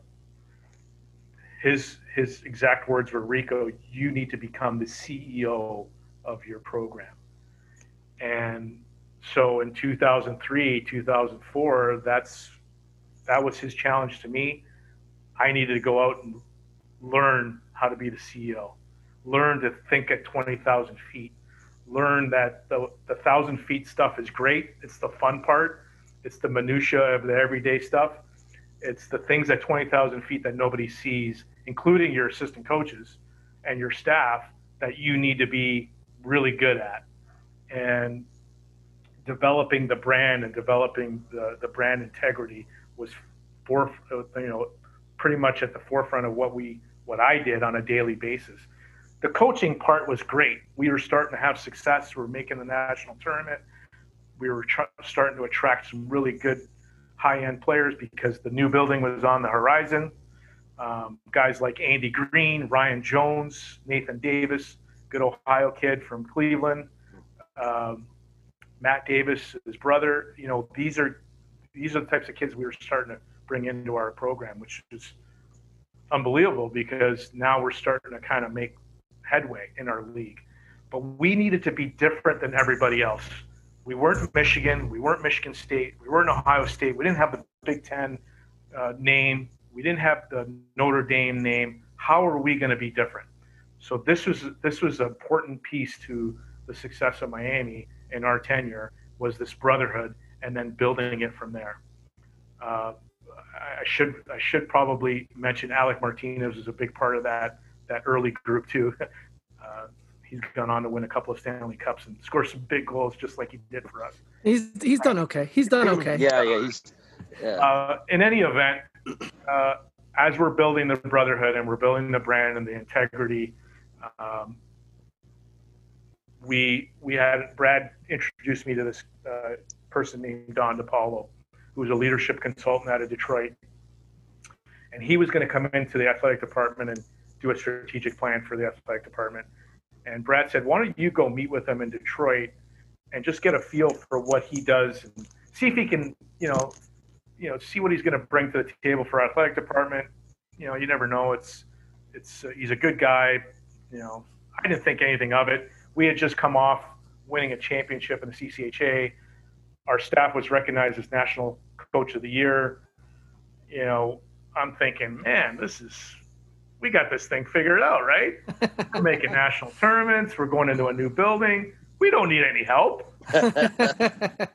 so I, I remember going to Detroit at a Panera Bread um, in Trenton, Michigan, and uh, I sit down and I meet this guy Don DePaulo, and uh, we start talking about leadership. We start talking about culture, and I start telling him what we're doing, and and he's just throwing ideas and and finally, after about an hour of talking, I said, "Hey, uh, Don, you think you can work with us?"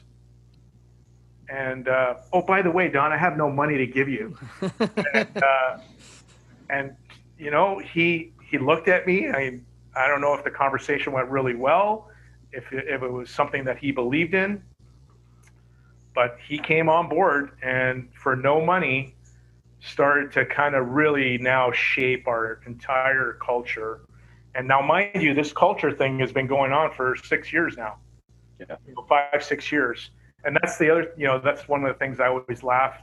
Some of these uh, uh, comments I hear on social media and uh, in the business world, and you know, oh, we're going to change the culture, change the culture. We're going to this. Well, you know what? Culture takes time. You just can't go in and do one thing and think the culture is going to change.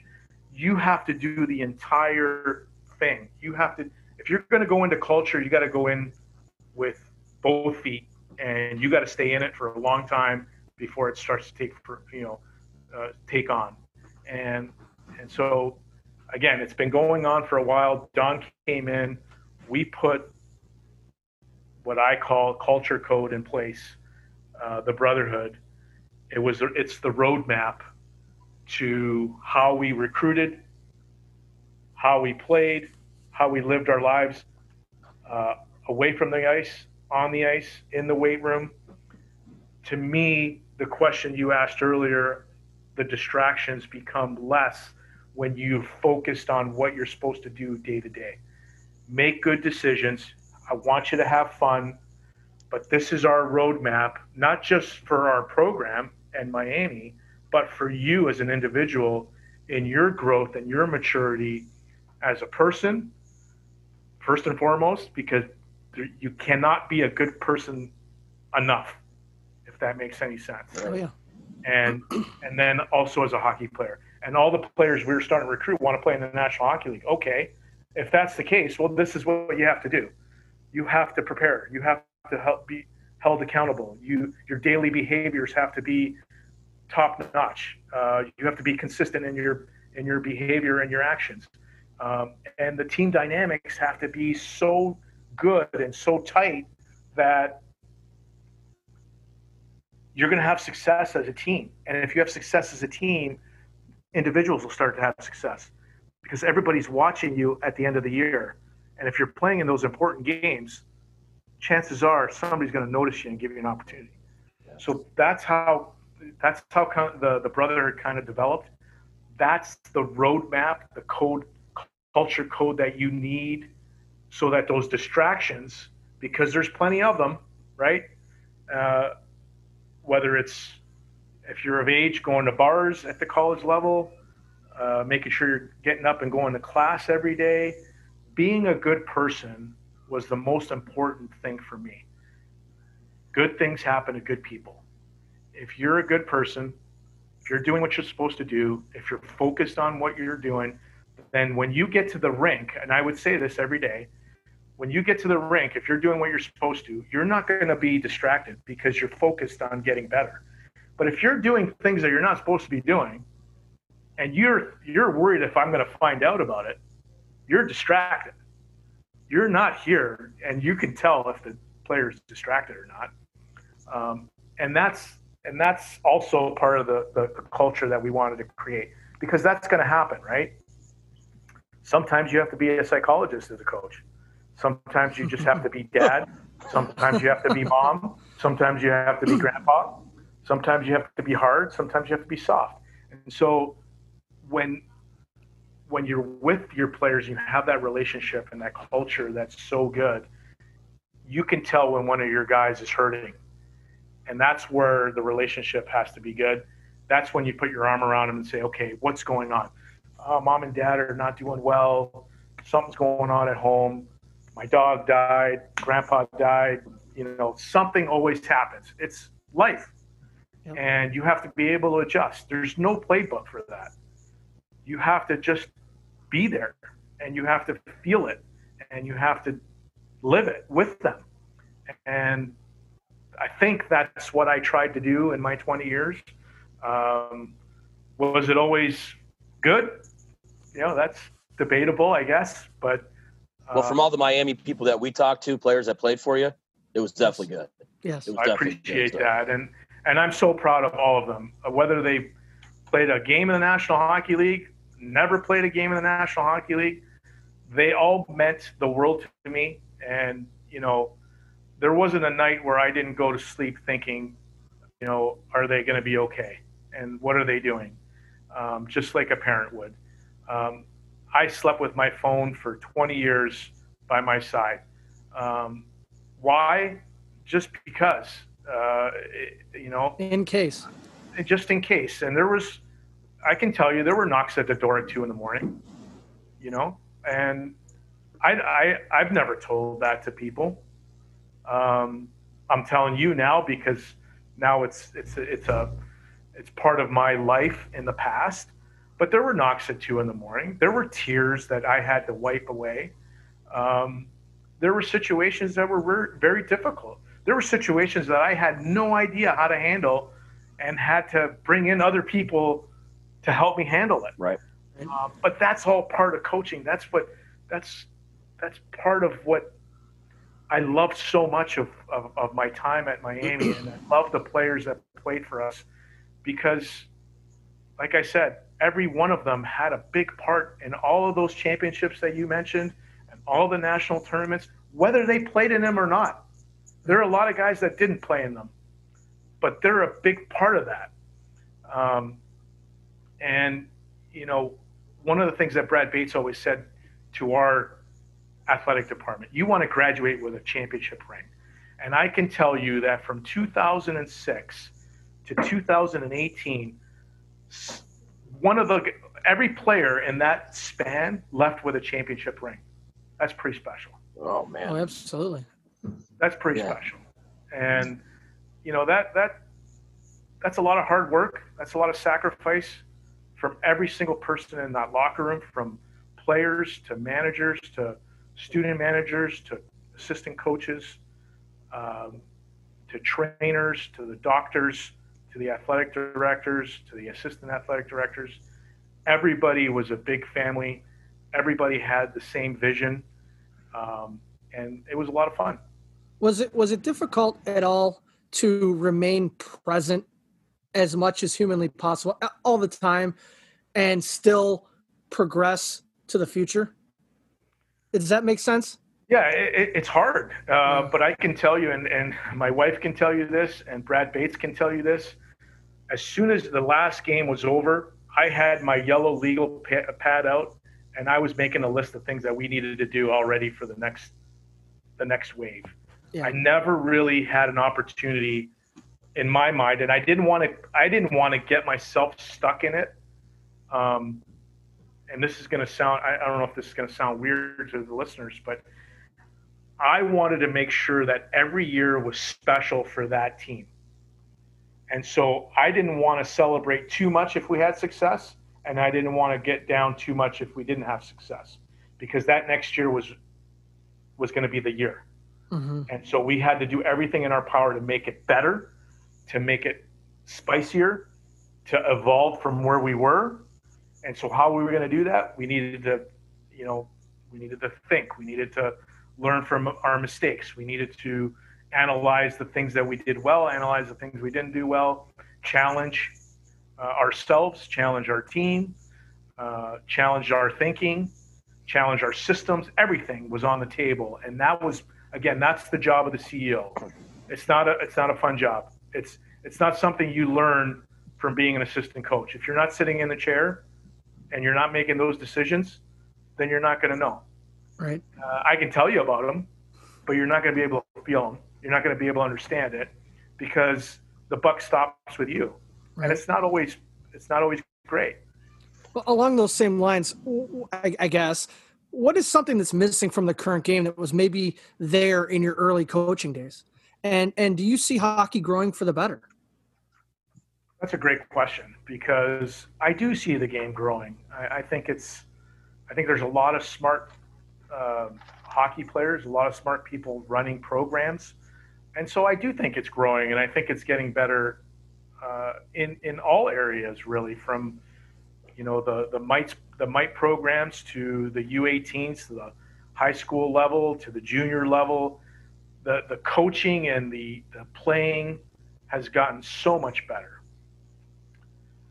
I, I do question. I don't want to say a question. I I want to challenge the listeners because accountability is still something that's really important in society, not just our game.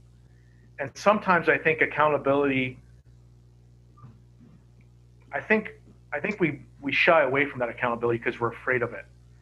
And to me, that holding players accountable uh, holding the parents accountable, um, making sure that you're transparent in your communication um, are all things that are still really important. They were important back then, they're still important today, and they still will be important 10 years from now. What I like to say about what, what I've seen now in my year off of, of kind of just reevaluating everything is, you know, I think the flexibility in what we do and how we did things needs to be a little bit more evident in how you do it.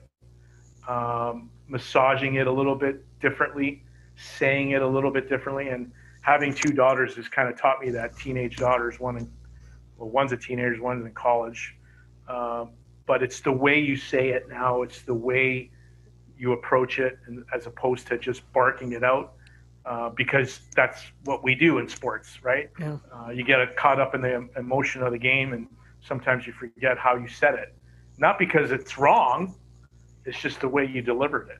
So there's always times to learn things and, and, and do things differently, but still the accountability, the hard work, those things are still at the forefront of everything that we do. You still have to have that. You still have to have that that that passion to to do something that you love to do. And you know it, it's it's is it different today as it was 20 years ago? Yeah it's different. People are different. You know their society's different. Um, but i think when it comes down to it uh, like i said earlier being a good person working hard are still really good characteristics well, like you said, also too though is is in in order to grow, you have to get out of your comfort zone. So Okay. if if the accountability is lacking, is it that we're just afraid to get out of that comfort zone? It's safe. It's safe to say it the right way, quote unquote. It's safe to maybe skirt around it as opposed to just go through it. It's gonna be it's gonna be odd. It's gonna be tough. It's you're not gonna like it. That's okay. Well, I think you know. Again, I, I go back to my experiences, and you know, sometimes you have to. Sometimes you have to say it that way because you've tried everything else, and it's not working, right? Uh, but it, but shying away from accountability because we're afraid of it, to me, is a cop out. Um, it's it's saying that you know you don't want to do it because you don't want to feel bad even though you know it's the right thing to say for that person and that young person in his growth. Now, he might not agree with you, or she might not agree with you. And that's where I think maybe sometimes our approach is a little bit different. You can still hold people accountable, and the approach can be a little bit different. No, no question about that. Uh, but that piece needs to be uh, something I think that's needs to be revisited in our in our world in our sports today. I see I I saw it a lot this past year. I was seeing it at the tail end of my uh, tenure at Miami, where you know it, we were starting to get players that didn't understand what we were saying when we said accountability. And it's not their fault. It was just because they had never been held accountable. Right. Right. Right. Yeah, you So- can't you can't get mad at players or people that uh, don't do something they don't understand. Right. So if I had to do anything over again in my last few years, I probably would have taught a class in accountability before we started going, because they they just they were good kids. I love them. Uh, you know, great young young people, talented, but the accountability piece because maybe coaches, maybe parents, maybe you know I don't know. Uh, growing up, weren't willing to have those tough conversations. Um, you know, I think they really struggled with all of a sudden. Uh, I, well, I, I'm held accountable. Well, now what? Right. You know, so it took a little bit of time for for for that to kind of to be an adjustment period. But um, you know, if, if coaches are listening, you need to be you. You need to be authentic, but you need to be uh, you need to be the coach. You can't be their friend. You know, and and that that's true for parents too. Uh, you know, the the snowplow parent, whatever the terminology they use today, uh, that's not gonna- Helicopter. Helicopter. helicopter. That's not going to do. That's not going to do your your son or daughter any good at this point. No, I'm not saying you you don't help them. That, that's not what I'm saying. Right. Uh, but you know, you can't be just their friend. Right. And, um, So, so coach, you've talked candidly, and we do appreciate you talk candidly about how coaching has changed you as an individual. Um, how do you think you have changed what it means to be a coach? I mean, there's there's a there's a, a line there. no, no doubt. Um, I don't know that I can answer that. I think uh, I like to think that I was someone that pushed the envelope in terms of uh, relationships and talking about love in the locker room and not afraid to show his emotion. Um, you know, like you know that that's that's also humanizing the role of a coach. Right. I think that's to me that's what I tried to do, and I hope that my assistants that work for me uh, learn that. I hope that the players that played for me that go on to coach sports or be parents uh, learn from me to you know sometimes you have tough days, Yeah. and that's okay, and you can ask for forgiveness, and you can love because love's good. Love means you're in a relationship. Love means you care about what you're going to do on a day-to-day basis, um, and so that's okay to talk like that. And I think hopefully that's something that I tried to leave in the coaching world. Uh, I hope to bring that back if I get a, a. I hope to have an opportunity here soon, um, and, and and that's something I've been thinking a lot about. Um, uh, because maybe as a younger coach, I was maybe a little bit afraid of talking about those things, those emotions that, like you said, uh, humanizes coaching. Right. We're humans. I mean, you. If you ever watch me on the bench, if we score a goal, I'm, I'm fist pumping. Then we're Oh, going. You know, I'm banging the glass along with you. And uh, to me, that was that was who I was. That's still who I am. Um, that's that's being you Right. and I feel like our players fed off that emotion. Sometimes a little bit over the edge, I can admit that, right? It's all right. It's all right. That's that part of uh, It's human. you know that's human. part yeah that's part of asking for forgiveness. That's life. We all make mistakes. We all do good things. We all you know we all love to be in community. And sometimes when you're in a relationship and you say stupid things and Yeah. sometimes you you need to ask for forgiveness and that's okay. That's okay. And sometimes coaches lose sight of that. You're not supposed to be stoic. You're not supposed to be a statue. You know, you, you don't have all the answers. I learned just as much from our players than I learned from some of the coaches I coached with and, and coached for. Uh, because we don't have all the answers. Right. I learned, you know, I would go watch our football team practice. I learned a lot from our football guys. I would go watch our basketball team play. I learned one of our power plays back in the mid uh, 2000s was a pick and roll. How everybody does the, the roll, high roll. I mean, we were doing that in 2004. uh, You know why? Because I saw the, you know, he was running a triangle offense. I'm like, wow, we got to do that. Yeah. You know, so to me, you're you're you don't have all the answers. You're you're a human being. You're on this earth to learn something every day. Yeah. And if you can get that through your head and be okay with it and be human, then I think you could be a really good coach. Right. And hopefully that's that's a little part that I left in the game. If I answered your question. Yeah, absolutely, absolutely. And, and, you know what, Coach, we could I could sit here for hours and, and talk to you. This is a, a, fabulous conversation, but I don't want to take too much of your time. So, what's next for Coach Blasi? What's what's next for you? Boy, that's uh, that's a million dollar question. I've been trying to figure that out.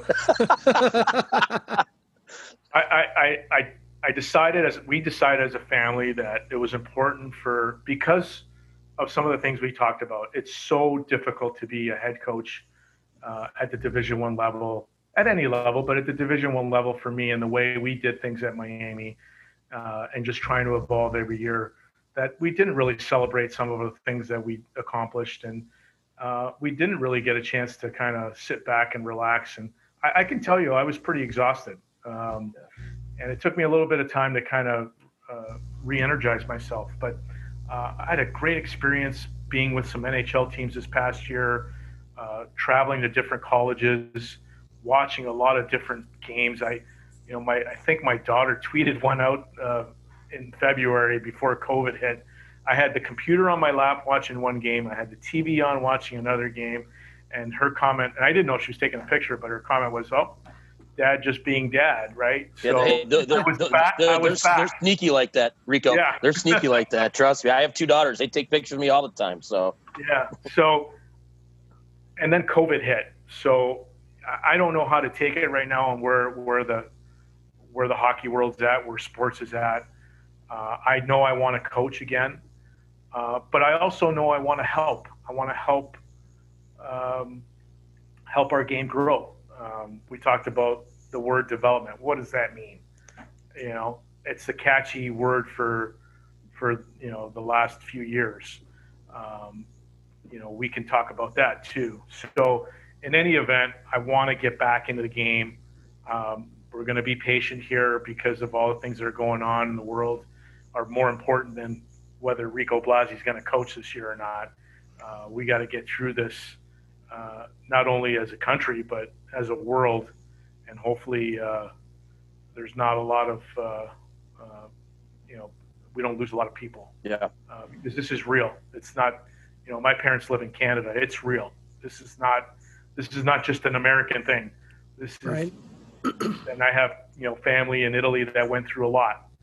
And this is this is absolutely real and this is bigger than than sports. It's bigger than Rico Blasi and um, but one day you'll see me behind the bench again and uh, you'll see me fist pumping. Yeah, good. And, well, uh, well, we you know, definitely it'll be a fun time. We definitely look forward to that, Coach. Um, I just want to make one quick comment. As you said at the very beginning of the interview, you said you're a first generation Italian. Um, obviously, Tim Sullivan is not a first generation Italian, um, but I did try to make homemade sauce out of my uh, tomatoes. And if you've listened to the program, you, have known that I've tried to do that. And uh, so I want to apologize to you and your family right now for me attempting to do that. Well, Tim, you you call me and we'll go through our sauce. You're Rico, gonna love it Rico, that's one of the things. One of the I'm going to get your number after this. I am going to call you so you can walk me through it. All right, I would love to. One of the things I did this past year, and I feel like I've gotten pretty good at it. And I have a, a really good friend who's an executive chef, so I've kind of picked his brain all year. But I can make some really good meals now. to the point where my wife's like, "If you didn't coach, what would you do?" I'm like, I'd want to be a chef. Yeah, there you go. Yes. Right. So I had great time cooking all year. I still do it. Actually, I have a, a cauliflower, uh, kale soup on the stove right now for Sunday nice. night. So nice. we're ready to go. But Tim, you call me anytime. All right. Well, Jay, we're trying to get management to do a cooking with Sully show. Um, maybe we don't have to expand that to cooking with Sully and Rico show. So I love it. Let's do it. Absolutely.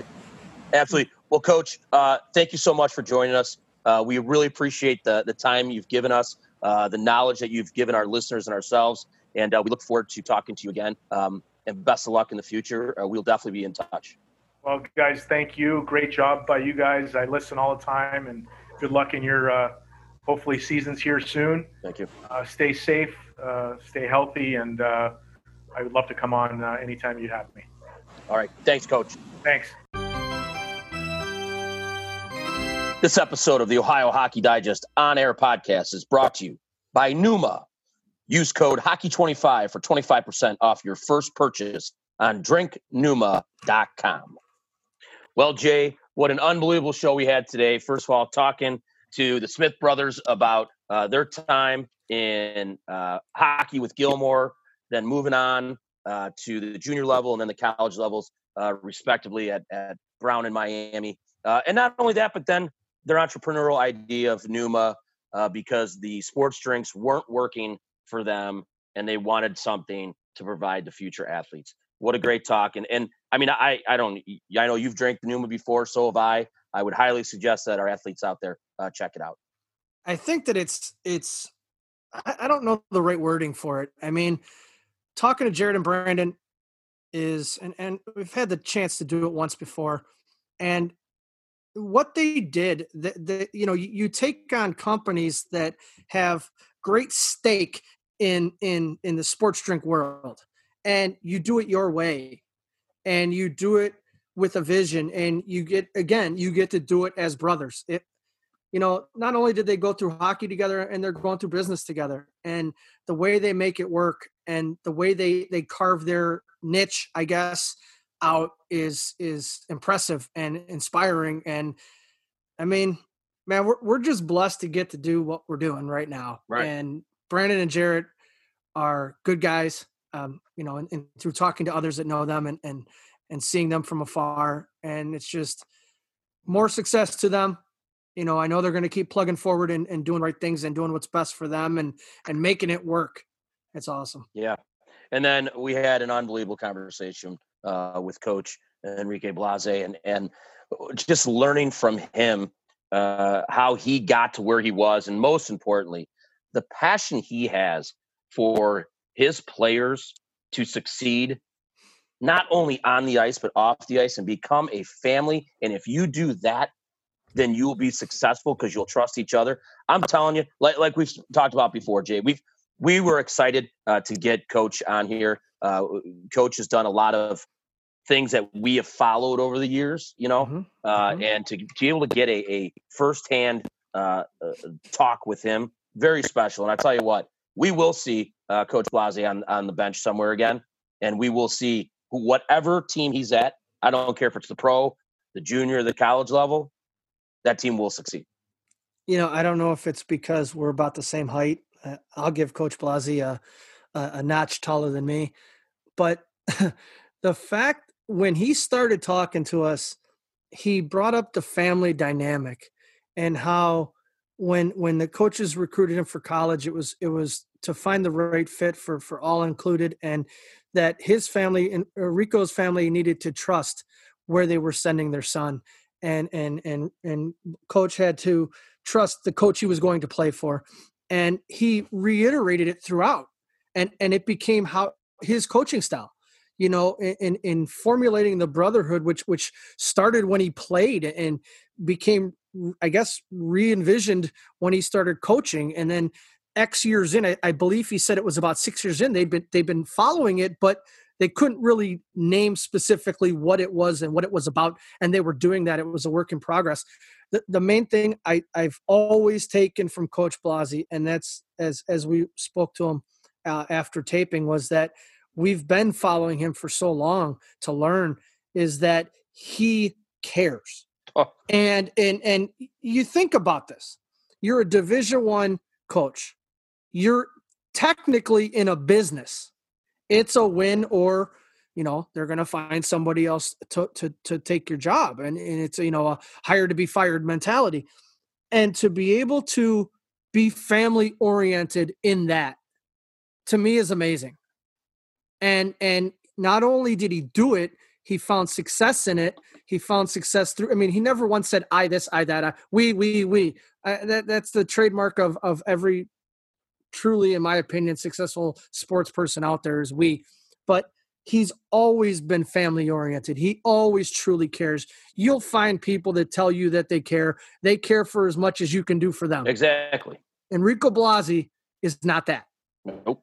Because you think about and when when when people listen to the to this show and, and and go back and possibly listen again, which I think you should, he talks about guys becoming parents, guys becoming doctors, guys becoming lawyers, guys becoming teachers. He doesn't he he, he could have very easily rattled off all 29 guys that signed NHL contracts. It's very easy to do. Alec Martinez, Stanley Cups with LA.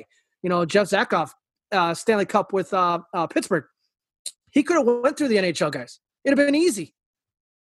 But he he he talked about them becoming better people.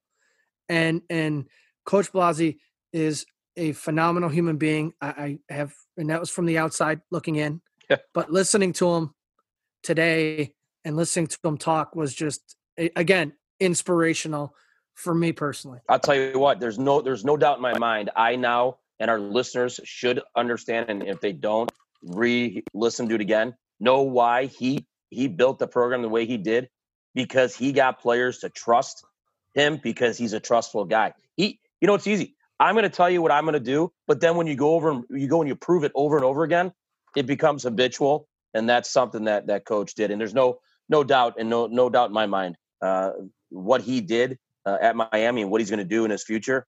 Successful, successful. So Yeah, 100%. anyhow, we're going to be back on the bus and heading up north from Oxford. We'll do it for episode 24 of On Air. A special thank you to our guests from Nooma, Jared and Brandon Smith, and from Miami University, former head coach Enrico Blasi. Check us out next week for the quarter, episode 25, as we sit down with the head coach of the Bowling Green Falcons, Ty Eigner, will be our guest, and we will have the chance to sit down with Stanley Cup champion and Cle- Cleveland native Mike Rupp. You can find the On Air podcast at www.ohiohockeydigest.com with full episodes and archives, as well as a list of future guests. You can also subscribe to On Air on Spotify and Apple Podcasts. Continue to grow the game as best as we can. This is On Air, the Ohio Hockey Digest podcast.